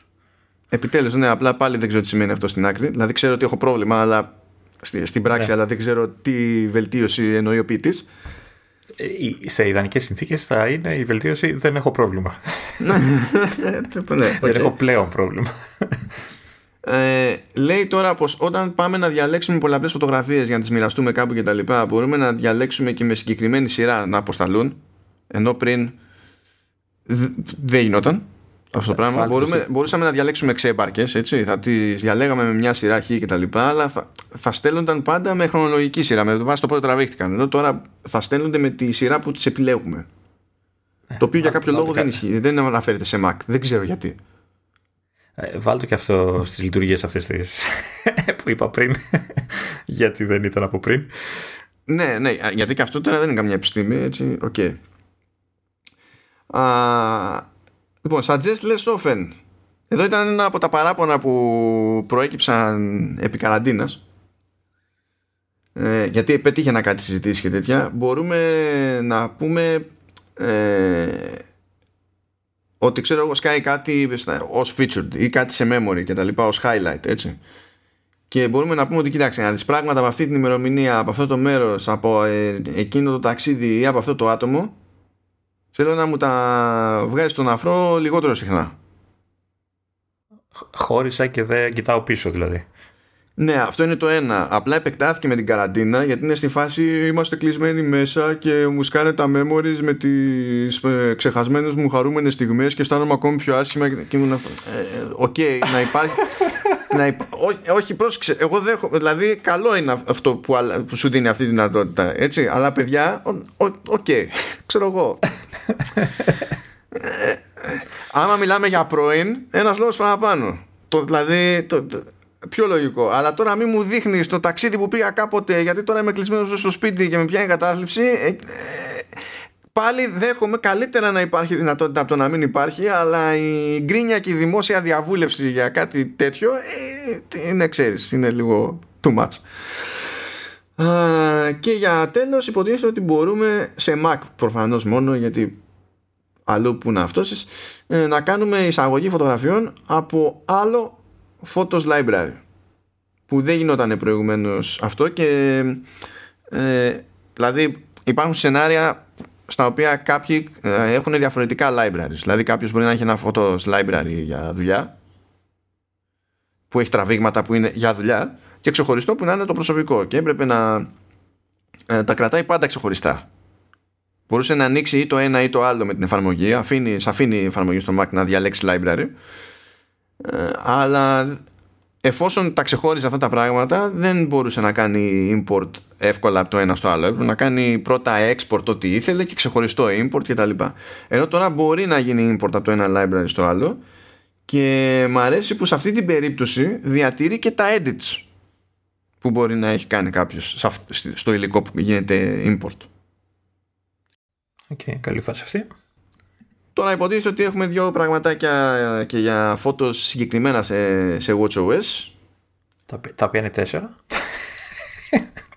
Ε, εντάξει, κάποια πραγματάκια είπα. Okay. Ε, δύο πραγματάκια είπες. Είπα δύο, συγγνώμη. συγγνώμη. Ε, θα, θα δείξω το μοντάζ, γιατί και εγώ δεν θυμάμαι τι είπες. εντάξει. λοιπόν, συνεχάμε. Λέει, θα, τέλος πάντων θα την παλεύει με portrait photos, λέει το, το, το, το watch. Δηλαδή θα τα δείχνει φάση και θα μπορεί να τα χρησιμοποιήσει στο watch face. Γιατί όντως το μοναδικό νέο watch face που, που παίζει ε, έχει να κάνει με portrait mode, ας το πούμε έτσι, που παίζει λίγο και με το που κάθεται η ώρα. Γιατί επειδή έχει τα δεδομένα από depth, που πριν δεν τα διάβαζε, δεν τα αναγνώριζε, ε, μπορεί, ξέρω εγώ, το κάτω μέρος από τα ψηφία της ώρας να φαίνεται ότι κόβεται από κάποιο κεφάλι που είναι μπροστά και να φαίνεται προς τα πίσω. Αλλά γίνεται με έναν τρόπο τέτοιο ώστε να μην χάνεται το ποια είναι η ώρα, να καταλαβαίνει ο άλλος, δηλαδή με μία ματιά και πάλι, αλλά να καταλήγουμε σε μια άλλη αισθητική, ας το πούμε. Α το πούμε έτσι. Ε, σκάνε λέει καθημερινά oh. νέα, νέα highlights από memories λέει και feature photos και τα λοιπά που πλέον συγχρονίζονται βασικά η διαφορά είναι αυτή ότι συγχρονίζονται όλα αυτά πλέον στο, στο ρολόι ενώ πριν δεν. Τι ωραία που θα πάει η μπαταρία στον πάτο. μπαταρία στον πάτο. Γνωστή και ως μπατορία.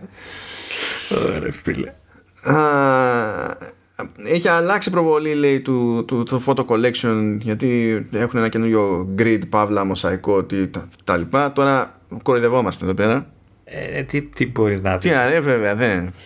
Δεν είναι. Δηλαδή, πιο πολύ καταλαβαίνεις ότι άλλαξε το grid επειδή έτσι όπως θα είναι στοιχισμένες, ξέρω εγώ, οι, οι φωτογραφίες, θα, θα έχουν αλλάξει τα χρωματάκια. Αυτό. Μέχρι εκεί. Ε, και το εξτραδάκι είναι ότι λέει with a few taps ε, μπορούμε τώρα να κάνουμε share φωτογραφίες από messages και mail. Τώρα θα δούμε πόσο few είναι αυτά τα taps και τα λοιπά. Και πάνε τα φώτος. Τα φώτος ως κατηγορία ήταν ε, τροφαντά. Τώρα θα κινηθούμε λίγο πιο γρήγορα. Οπότε μπορώ να πιστεύω στα αλήθεια ότι θα τελειώσουμε αυτή την κατηγορία, αλλά έτσι και καταφέρουμε να φτάσουμε system, φτύσε με. Αλλά εντάξει, προχωράμε. Το οποίο σύστημα που ξεκινάει για να, να δω κι εγώ. Από πού; Το σύστημα ξεκινάει με focus. Το οποίο καταλαβαίνεις ότι έχει πολλά να πούμε το focus. Οπότε δεν. Θα το πεις εσύ. Πρωτίστως έτσι όπως το πάμε θα το πούμε άλλη φορά. Οπότε θα προχωρήσουμε. λοιπόν, οπότε ας αρχίσουν τα όργανα. Πάμε για μουσική. Ε, το πρώτο νομίζω το είπαμε και στην αρχή. Έτσι. Αποκτάμε special audio και dynamic head tracking. Θα μπορεί δηλαδή αυτός που ακούει μέσω AirPods Pro και AirPods Max ε, να απολαμβάνει περισσότερο τη μουσική του και τις ταινίες του ε, με Dolby Atmos και όπως θα κουνάει την κεφάλα του θα αλλάζει και ο θόλος του ήχου. Καλά το είπα, ε, επιστημονικά. Ναι, ναι. Ε, έχουμε Share With You, έτσι, ό,τι σου στέλνουν από τραγούδια και αυτά θα τα βλέπεις ε, ε, σε μια ειδική ενότητα στο, στην εφαρμογή Music ε, και θα μπορείς, ξέρεις, όταν δεν κοιτάς τι σου έχουν στείλει, να πηγαίνεις πίσω τα μηνύματα για να συνεχίσει τη συνομιλία κτλ. Σαν short. Ναι, δηλαδή, και, και αυτό επίσης μέσα από την εφαρμογή. Δηλαδή, mm. αυτό, αυ, αυτή η διευκόλυνση με να μου αρέσει περισσότερο. Δεν θεωρώ ότι είναι super χρήσιμο να μου δείχνει τι κομμάτια μου έχουν κάνει σε, ο άλλος. Βέβαια, δεν είμαι σε κανένα. Σαν κανένα μέσα της group που μοιραζόμαστε ναι, μουσικές δεξιά και αριστερά δηλαδή Πώς να το πούμε, ο, ο, ο, με ποιους μιλάω περισσότερο, ε, με σένα, το Βασίλη, ξέρω εγώ, και, το, και τον Ηλία και τον Δημήτρη, τον Μπίζα κτλ. Αυτή είναι συνείδηση ύποπτη. Έτσι. Αλλά ο Βασίλης είναι σε Spotify, εσύ είσαι σε Spotify. Ο, ο Ηλίας ψάχνεται να δει αν θα μπει σε, σε Apple Music. Ο, ο, ο Δημήτρης ο Μπίζας είναι σε Apple Music. Μάνι μάνι, εμείς που είμαστε του χάφτου, ας πούμε, και έτσι κι αλλιώς για να συνεννοηθούμε, χρησιμοποιούμε πολύ messaging και τέτοια. Δεν μπορούμε να πούμε φτιάχνουμε ένα group και στέλνουμε κομματάκια για να πιάσει τόπο όλο αυτό. Υπάρχει πρόβλημα. Άχου το δεν έχει φίλου στο music. και μ' αρέσει που είσαι και αισιόδοξος και λες ότι συνεννοούμαστε μέσα από τα μηνύματα, τέλος πάντων. Ε, λέμε τώρα. Επικοινωνάμε, βρε αδερφέ, ξέρω εγώ. Το χρησιμοποιώ καθημερινά. Κάπως έτσι. Λοιπόν, το επόμενο αυτό που είπες και εσύ, ότι θα μπορείς να, να προσθέτεις μουσική από το Apple Music σε memories που φτιάχνεστε στα photos.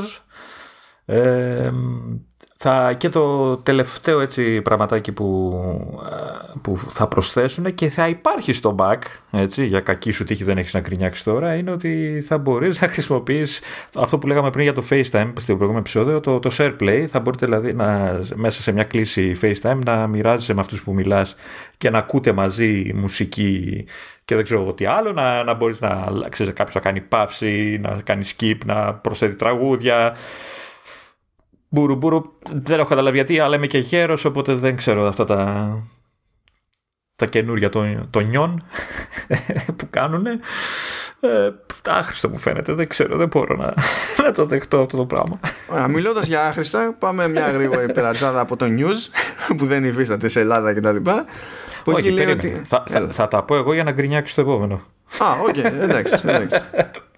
Αποδέχομαι. Ωραία αν είχαμε news θα είχαμε νέα σχεδίαση στα, στη ροή των ειδήσεων για να μπορείς να, ξέρεις, να περιηγήσει και να αλληλεπιδράς πιο εύκολα με τα, με τα άρθρα. Ε, θα εμφανίζονται πληροφορίες όπως είναι η ημερομηνία έκδοσης, οι τίτλοι, θα, μάλλον οι τίτλοι θα φαίνονται πιο, ξέρεις, πιο έντονα κτλ. Ε, α, όχι οι τίτλοι είναι οι, οι, πώς το λένε, αυτοί που το γράφουν, οι, τα credits, ας το πούμε, όχι οι τίτλοι. Ναι, είδα εγώ. Ναι. Okay. Ε, συγγνώμη, είναι real time μετάφραση και δεν είμαι η app και είναι, είναι και η ώρα δύσκολη. Εντάξει. λοιπόν, οπότε θα βλέπεις τα credits, δηλαδή τον αρθογράφο του, του κάθε, της κάθε είδηση και τα λοιπά πιο εύκολα και τα λοιπά. Θα μπορείς να αποθηκεύεις και να μοιράζεις ε, ιστορίες κατευθείαν έτσι από τη ροή. Συνειδητοποιείς τι βάζουν οι τύποι. Τι, τι, δηλαδή δεν είχαν τις ημερομηνίες, ρε φίλε, στο feed. Το καταλαβαίνεις αυτό; Ναι. OK. Okay. Ε, και έχουμε και εδώ, και, και εδώ ενότητα Shared with You, έτσι, ό,τι σου στέλνουν από τα μηνύματα και αυτά θα εμφανίζεται στην ειδική ενότητα της εφαρμογής και θα κάνεις τα κουμάντα σου. Άντε, πες τώρα την αγάπη σου. Και that's it. Podcast λοιπόν, Apple Podcast. Έτσι, αντί να λένε θα το κάνουμε να, να μην παίρνει ναρκωτικά, λέει ότι θα έχουμε λέει personalized recommendations και καλά με βάση το τι ακούει κάποιος και τα λοιπά θα βγάζει προτάσεις αυτό βασικά Τώρα εντάξει για να το, το σχολιάσω και σοβαρά. Ε, αυτό είναι βελτίωση για την πλατφόρμα διότι δεν υπάρχουν recommendations στην ουσία μέχρι στιγμής. Αν πάμε στη σελίδα κάποιου podcast στο τέρμα θεού κάτω μπορεί να βγάλει κάποια που υποτίθεται ότι ακούνε και άλλοι που ακούν το συγκεκριμένο που το έχουμε δει στη σελίδα. Εντάξει, OK. Okay, αλλά φαίνεται ότι αυτή είναι μια προσπάθεια ρε παιδί μου, ξέρεις, να να βοηθήσει κάποιον να ανακαλύψει άλλες εκπομπές.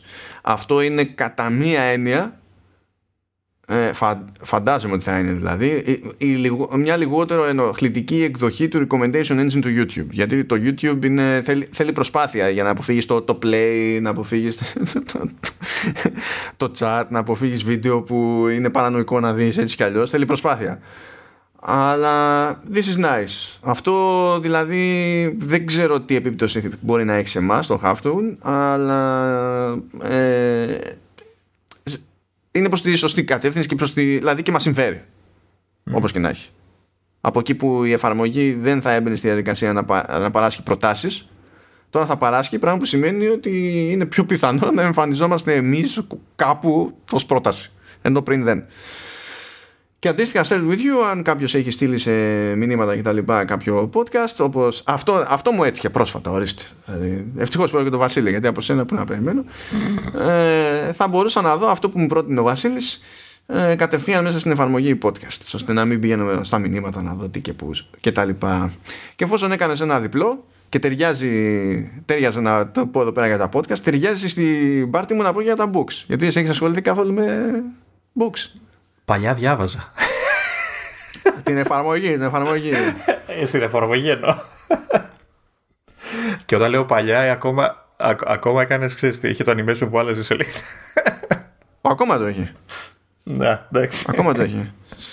ε, λοιπόν, ε, δύο χρόνια έχει αλλάξει η εφαρμογή Book σε iOS, iPadOS κτλ. Και, και σε Mac είναι Yuhu. Απλά έχουν πειράξει το Window Chrome γύρω-γύρω.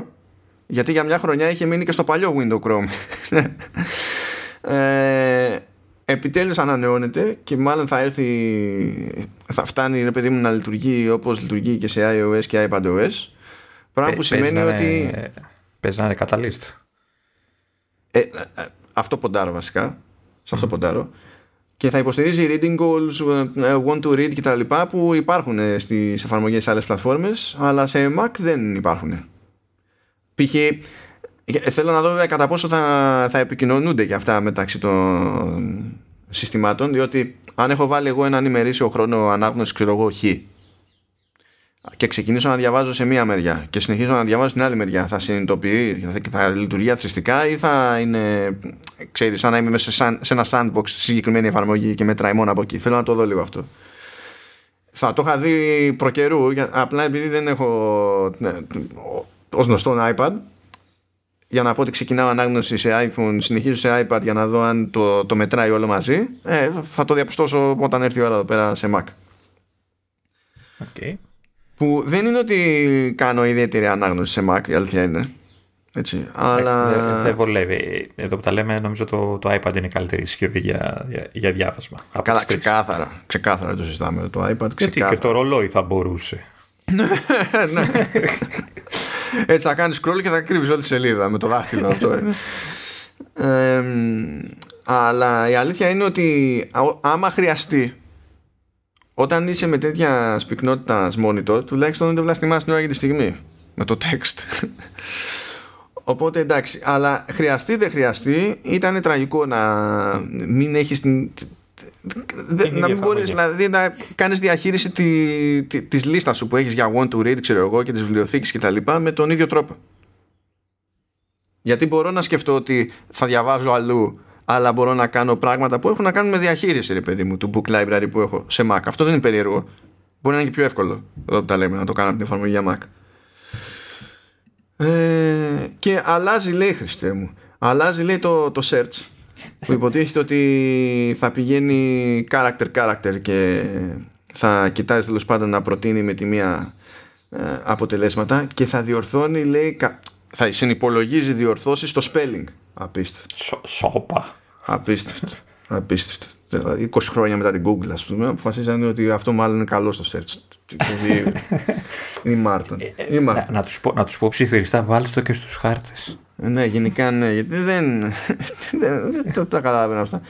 Uh, και λέει, μας στάζει εδώ πέρα personalized showcases of top books, φαντάζομαι, ναι, audiobooks και genre collections και τα λοιπά. Στα search results με βάση φαντάζομαι και τον ώρα αναζήτησης αλλά και το ιστορικό της ανάγνωσης και τα λοιπά. Και μπορούμε, θα μπορούμε λέει πλέον να κάνουμε αγορά βιβλίου και μέσα από, τα, από το search tab. Ενώ προηγουμένως θα έπρεπε να πατήσουμε ξέρω, το βιβλίο για να πάμε στο product page και να κάνουμε από εκεί την αγορά. Ελπίζω αυτό να σημαίνει ότι θα δείχνει κανονικά και τις τιμές τα τέτοια, αλλά το... σε results, τέλος πάντων, είναι λίγο περίεργη η φάση. Πήγαμε λοιπόν αυτά τα δύο. Ωραία. Να, να πω για την τηλεόραση, καλά το πήγες, γιατί μετά το επόμενο είναι για σένα. Είναι καπάκι τεχνικό. Ε, λοιπόν, TV. App. Έτσι. Αποκτά η εφαρμογή του Apple TV, αποκτά ό,τι έχουν αποκτήσει και οι, οι προηγούμενες εφαρμογές. Έχουμε Shared with You, έτσι, ό,τι σου στέλνουν. Α, το είδες αυτό το επεισόδιο της τάδε σειράς. Στα μηνύματα θα εμφανίζονται στην ειδική αντίστοιχη ενότητα ε, στην εφαρμογή και θα μπορείς να, εννοείται να συνεχίσεις τη συζήτηση κατευθείαν μέσα από την ε, εφαρμογή του, του Apple TV κτλ. Ε, έχουμε SharePlay. Εξακολουθεί να μην, να μην καταλαβαίνω γιατί το έχουμε. Θα μπορείς εννοείται μέσα από το, ε, με το FaceTime και ε, σε συνδεσμό με τα μηνύματα να βλέπεις με τους φίλους σου ταυτόχρονα, ξέρεις, ε, να βλέπετε μαζί ταινίες και σειρές και να μιλάτε μέσω μηνυμάτων, φωνή, βίντεο κτλ. Δεν ξέρω εγώ τι, για ποιο λόγο να μιλάς την ώρα που βλέπεις μια ταινία τέλος πάντων. ε, θα, θα, θα, θα, θα μπορούν να μπουν σε αυτό το πράγμα από iPhone, iPad, από όλες τις συσκευές τέλος πάντων, έτσι, ο καθένα, όλοι θα μπορούν να βλέπουν όλοι μαζί από, όπου και, από όποια συσκευή και αν χρησιμοποιούν ε, τέλεια, τι να σας πω. Και το τέταρτο και τελευταίο πραγματάκι που μας ε, νομίζω αλλάζει τη ζωή γενικότερα ναι. ε, είναι ότι θα υποστηρίζει πλέον εφαρμογές streaming ε, στην Ιαπωνία. Που σημαίνει ότι από ό,τι, από ό,τι καταλαβαίνω δηλαδή θα μπορείς να κουμπώσεις τέτοιες εφαρμογές και θα τις χειρίζεσαι κατευθείαν μέσα από το UI της εφαρμογής ξέρεις all in one place και τέτοια. Ναι, στην ουσία θα είναι σαν τα... Ναι, ναι, ναι. Αλλά αυτό που μου κάνει εντύπωση είναι που δεν κάνουν στον κόπο καν να, να φέρνουν κάποια παραδείγματα. Δηλαδή, τι έγινε, κάνανε κονέ με όλες τις αντίστοιχες πλατφόρμες στην Ιαπωνία με τη μία ή, ή ξέρω εγώ. Άμα κάνουν με τη μία, μάγκες, δεν λέω. OK. Okay. Αλλά μου φαίνεται λίγο χλωμό. Δεν νομίζω να το έχουν πετύχει πουθενά αυτό. Σε άλλη χώρα. Έτσι, έτσι, δηλαδή, το, έτσι όπως το γράφουν, μάλλον εννοούν κάποιες. ε, ναι. Καλά, λέει ε, with popular streaming apps. Ναι, αλλά ξέρω εγώ, φέρε ένα παράδειγμα. Δηλαδή, να συνεννοηθούμε λίγο. Ε, ένα, ένα σχόλιο να κάνω για το SharePlay, μιας και έκανες και εσύ. Πραγματικά ενώ σε άλλες περιπτώσεις μπορώ να το καταλάβω. Δηλαδή, μπορώ να το καταλάβω. Σε music το concept ε, είμαστε σε ένα μέρος που τώρα δεν είμαστε σε ένα μέρος, είμαστε εξ αποστάσεως ε, αλλά το κάνουμε κουβέντα και παίζει μουσική από πίσω είναι ένα σενάριο το οποίο νομίζω μπορούμε να αντιληφθούμε βοηθάει και στη φάση, ξέρεις, ε, είμαστε σπίτι όλοι μαζί και ξέρεις, ε, μοιραζόμαστε τη, τη μουσική, ρε παιδί, κάνουμε πάρτι συσσαγωγικά, ξέρεις, ο καθένας ναι, το ναι. τραγούδι του και τέτοια. Τώρα το, το βάζουμε κάνει... να δούμε ταινία ή σειρά και γράφουμε συνέχεια μηνύματα ή μιλάμε παράλληλα ή, ή κάνουμε FaceTime με, με βίντεο και όλα παράλληλα παιδιά εντάξει δηλαδή ξέρω ότι συμβαίνει ειδικά με μηνύματα ξέρω ότι συμβαίνει αυτό το πράγμα δεν θεωρώ αδιανόητο να, να μην συμβαίνει σε κάποιο βαθμό της προκοπής διότι και πριν την καραντίνα, αλλά ακόμη περισσότερο μέσα στην καραντίνα, έχει ξαναπροστίθεται τέτοια λειτουργία, ρε παιδί μου, σε διάφορες πλατφόρμες. Για τα λεγόμενα watch parties ας πούμε. Η Amazon το, το υποστηρίζει ε, στο, στο Prime Video. Το, το wiki της Rakuten το, το υποστηρίζει που δεν είναι υποτίθεται ξέρεις και προτιμούρι στο καβούρι. Είναι λίγο καμένη η υπηρεσία ρε παιδί μου αλλά ακόμα και αυτοί μπήκαν στον κόπο. Γίνονται προσπάθειες εδώ και εκεί όντως. Ε, και υπάρχουν και στατιστικά που δείχνουν, ρε παιδί μου, ότι όταν κάποιος. είναι αυξανόμενο το ποσοστό που, ε, των ανθρώπων που βλέπουν, παρακολουθούν κάτι και παράλληλα κάνουν κάτι άλλο στο κινητό. Έτσι. Άντε, τέλος πάντων, άμα έχει να κάνει με κείμενο, άντε να το καταλάβω. Αλλά παιδιά, να θέλω να δω ταινία ή σειρά. και να είμαι στο έτσι με τους άλλους να μην το βουλώνουν, όχι. όχι. Δεν ξέρω τι, κάνετε όταν, τι κάνατε όταν πηγαίνατε στο κινηματογράφο και πόσο γρήγορα σας πέταγαν έξω από την αίθουσα, αλλά όχι. Όχι. Εδώ δηλαδή στο TV είναι εκεί η περίπτωση που το καταλαβαίνω λιγότερο από την όλη φάση. Δηλαδή μόνο, μόνο αν είχαμε, αν ήμασταν χώρα, δηλαδή που έτσι κι νομίζω μόνο στην Αμερική ισχύει αυτό για το TV app. Μόνο αν μιλούσαμε για live TV, ξέρω εγώ, και ήταν ξέρεις μετάδοση αγώνα και τα λοιπά και καφρίλα. Α, μπράβο. Α, μπράβο. Ειδήσεις, ξέρω εγώ, κάτι και σχολιάζουμε όλοι μαζί και τέτοια. Ναι, ναι. ναι. Αλλά ταινία και σειρά ναι, δεν, δεν κάθεται ναι. καλά.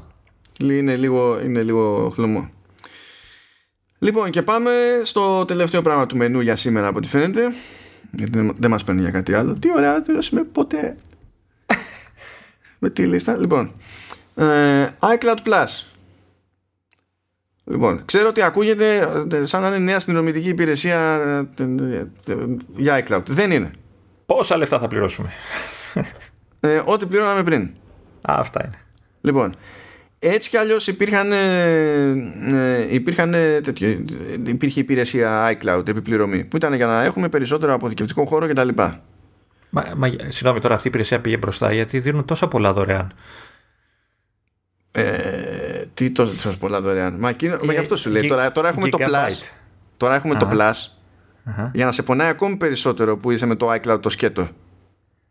Όχι, λέω πώς θα βγάλουν λεφτά από αυτό το πράγμα γιατί το δωρεάν είναι τόσο πολύς ο χώρος και αρκεί. Α, και δεν έχεις κίνητρο. Ναι, Αυτό, συγγνώμη. δεν έχεις κίνητρο να προχωρήσεις. Ε, είναι τόσα πολλά τα gigabyte που δίνει. Παναθεμά τους. Ναι, εντάξει, όχι, δεν είναι. Δεν, απλά δεν, δεν παίζει.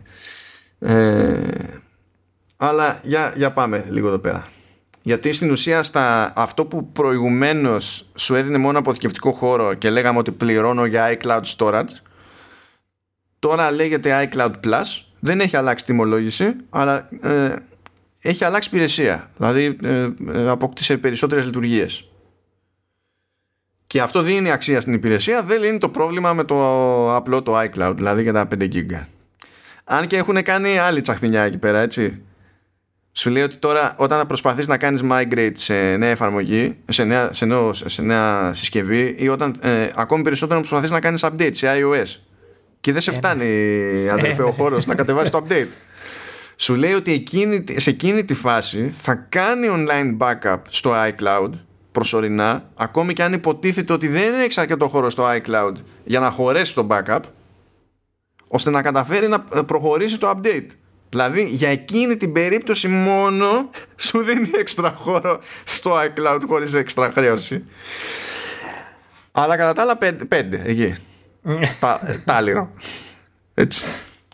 Λοιπόν, πάμε να πούμε τι γίνεται εκεί πέρα με το iCloud Plus. Πρώτο και ενδεχομένως καλύτερο και αυτό που θα αγγίξει τους περισσότερους είναι το iCloud Private Relay. Λοιπόν, ε, τι παίζει εδώ; Υποτίθεται ότι τουλάχιστον όταν μιλάμε για Safari, έτσι, ε, δεν φαίνεται να ισχύει κάπου αλλού σε αυτή την περίπτωση. Ε, υπό νορμά συνθήκες ό,τι κάνουμε με Safari έτσι δημιουργεί κάποιο internet traffic το οποίο περνά από κάποιες διόδους για να φτάσει στο σερβερ και μετά έρχονται πράγματα προς τα εμάς από το σερβερ κτλ. Όταν θα συμβαίνει αυτό, όταν θα ξεκινάει αυτή η διαδρομή της πληροφορίας θα περνάει από δύο διαφορετικούς ενδιάμεσους servers. Είναι αυτό που σαν λειτουργία η Apple ονομάζει iCloud Private Relay ο ένα σερβερ που στην πραγματικότητα δεν θα είναι ένα σερβερ αλλά έστω ότι είναι ένα σερβερ. Ο ένα σερβερ από τους δύο ε, είναι της Apple. Ο άλλος σερβερ από τους δύο δεν είναι της Apple. Και αυτό είναι by design ώστε η Apple να έχει πρόσβαση μόνο στη μία πλευρά από τις δύο και να μην μπορεί ε, ποτέ η ίδια να έχει εικόνα για το σύνολο της πληροφορίας. Και στην ουσία η μία πλευρά η πλευρά της Apple αποκρύπτει στο από εκεί και πέρα την IP μας και η, άλλη πλευρά αποκρύπτει από την Apple το traffic. Οπότε στην ουσία το ένα μέρος αυτής της μικρής αλυσίδας λειτουργεί όπως λειτουργεί ένα VPN αλλά υπάρχει και ένα κομμάτι ακόμη που φροντίζει να μην βγαίνει παραπάνω η, η IP. Πηγαίνει, πηγαίνει κάπως έτσι. Τώρα δεν ξέρω αν τα μπέρδεψα για το ποια μεριά κρύβει τι, αλλά τέλος πάντων το ρεζουμέ είναι ότι μία μπάντα κλείνει το, ε, κρύβει το IP και η άλλη μπάντα κρύβει το, το, το traffic από την άποψη ότι. Όταν λες κρύβει ε, από, από την άλλη μπάντα, εννοείς; Ναι, δηλαδή η, η, μία μεριά ξέρει ποια είναι η, η IP σου, αλλά δεν την ξέρει η άλλη. Και η πλευρά που μένει ξέρει ποιο είναι το. που, που μπαίνει, που, που θες να μπεις γιατί σου στέλνει το traffic. Ναι. Αλλά επειδή δεν έχει την IP σου, δεν έχει ιδέα ποιο είσαι. Α, που είσαι μάλιστα. και τέτοια. Οπότε, οπότε ε, υποθέτω ότι η Apple είναι αυτή που ξέρει την IP, αλλά δεν ξέρει τι, που πας. Και η άλλη δεν ξέρει ποιος είσαι, αλλά ξέρει που ναι, πας. Ναι. Έτσι το είπα και εγώ, αλλά επειδή δεν το θυμάμαι με σούπερ σιγουριά, ξέρεις, και δεν το περιγράφει η ίδια, δηλαδή τα άκουσα μετά από συζήτηση ε, σχετική, απλά αφήνω ένα αστερίσκο. Αλλά το, το ρεζουμέ είναι αυτό. Ε, η λειτουργία αυτή δεν θα υποστηρίζεται στην Κίνα, τη Λευκορωσία, την Κολομβία, την Αίγυπτο, το Καζακστάν, τη Σαουδική Αραβία, την Νότιο Αφρική, το Τουρκμενιστάν, την Ουγκάντα και τις Φιλιππίνες. Three guesses για το τι μπορεί να συνδέει ε, αυτές τις χώρες σε επίπεδο πολιτικής ώστε να αποκλείει αυτή τη λειτουργία. Ε, ε Μήπως είναι η, η αμέριστη ελευθερία που ζει ο κόσμος εκεί που, που βιώνει και δεν χρειάζεται να κρύβεται από τον καθένα και επιτρέπονται όλα και. και. και. Καλά, για κάποιες χώρες απορώ έτσι, δηλαδή με το ιστορικό της ναι. Νοτιού Αφρικής, νομίζω ότι δεν, ε, ε, πίστευα ότι δεν θα τους έπαιρνε να, κάνουν, να έχουν τέτοιες ιδέες. Αλλά τώρα εντάξει, Κίνα, ξέρω εγώ, και. Ε, Κίνα, Λευκορωσία, Σαουδική Αραβία, εντάξει, είναι τι κάνει νιάου νιάου στα κεραμίδια. Η Ρωσία λείπει από αυτή τη λίστα, δεν καταλαβαίνω τι έχει συμβεί. Είναι η Λευκή Ρωσία. Είναι... okay. ε, αυτό, αυτό τώρα σημαίνει ότι οι υπόλοιποι το έχουμε; Οι υπόλοιποι το έχουμε, ναι. ναι, ναι. Εφόσον πληρώνουμε δηλαδή για iCloud, που έτσι κι αλλιώς πληρώνουμε εμείς τόσο καιρό, χωρίς να έχουμε τέτοια. Εμείς πληρώναμε μόνο για storage, έτσι. Τώρα ε, στην ουσία μας καλύπτει και αυτό δεν θα περιπλέξει καθόλου την κατάσταση. Δεν θα ενοχληθούν καθόλου διάφορες μεριές για τα Java Analytics που θα έχουν. Ναι. καθόλου. Αλλά δεν πειράζει. Πάμε παρακάτω. Ε, μια λειτουργία που προηγουμένως υπήρχε στο, ε, στο, στο login with Apple και στο Apple Pay ε, έρχεται στο iCloud Plus.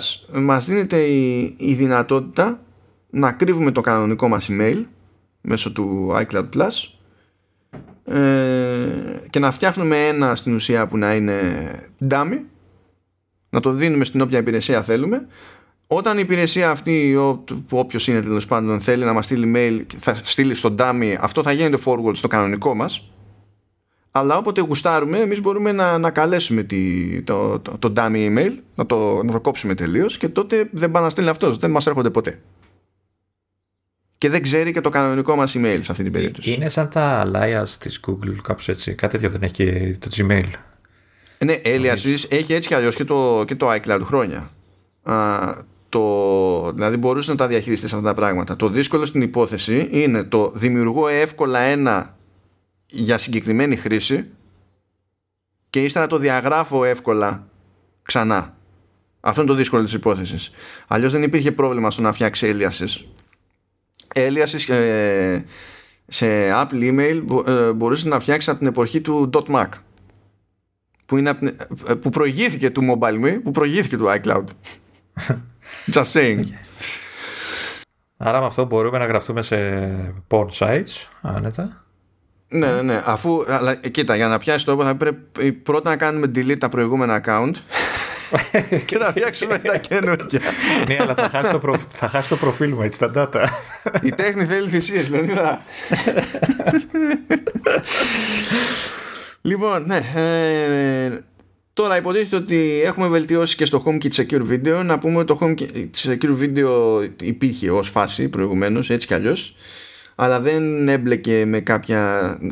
Νομίζω ή έμπλεκε με τη συνδρομητική υπηρεσία. Δεν θυμάμαι παιδιά αυτή αλήθεια, μην σας πω τώρα μούφα.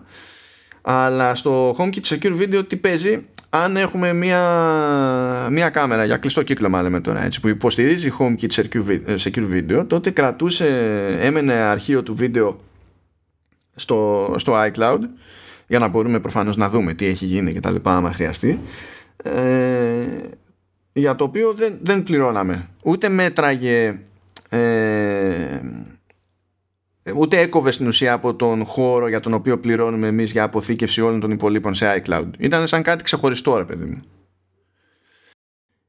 ε, και αυτό είχε το θετικό ότι ε, κατέληγε να είναι στην ουσία τσάμπα με τον, με τον άλλο τρόπο γιατί το κάνουν άλλες εταιρείες με δική τους υπηρεσία αλλά εκεί είναι η κάθε εταιρεία ξεχωριστά για την πάρτη της και ήταν πολύ πιο ακριβή υπόθεση.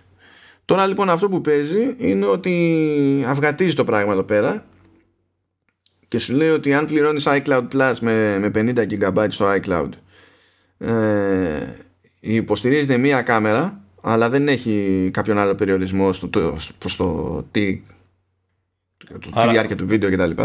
Μπορεί να γράφει όσο θέλει χωρίς να μειώνει τα 50. Ε, ναι, εντάξει, κάποια στιγμή κάπου θα κόβει γιατί δεν θα έχει νόημα να τα κρατάει αυτά για πάντα, έτσι. Και νομίζω ότι θα έχει να κάνει και με τις ρυθμίσεις που σε αφήνει να κάνεις στο HomeKit.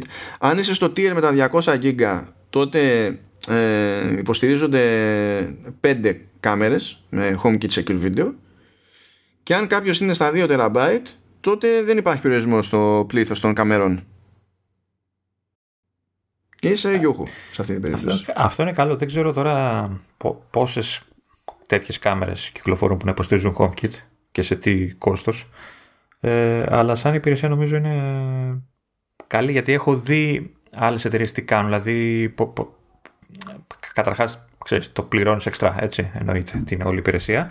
Αλλά μετά κάνουν και κάτι περίεργα tiers του στυλ, ξέρεις, μέχρι τόσο, για τόσο καιρό, για, ξέρεις, ε, τόσα λεφτά για τόσες μέρες ε, καταγραφή, τόσα λεφτά για πιο πολλές μέρες. Κάτι, κάνουν κάτι περίεργα, οπότε νομίζω ότι αυτό απλοποιεί τη φάση και ίσως αν κάποιος ξέρεις εκείνη τη στιγμή ε, αυτή την, τώρα δηλαδή μόλις διατεθεί όλο αυτό το πράγμα ε, ψάχνεται για κάμερες για το σπίτι ξέρω εγώ ή οτιδήποτε ε, νομίζω αξίζει να ρίξει μια ματιά σε κάμερες που υποστηρίζουν την, ε, την υπηρεσία και ας είναι θα αναλογώ ότι θα είναι πιο ακριβές γιατί κερδίζεις από, από αυτό το πράγμα μετά σε βάθος χρόνου ναι, ναι.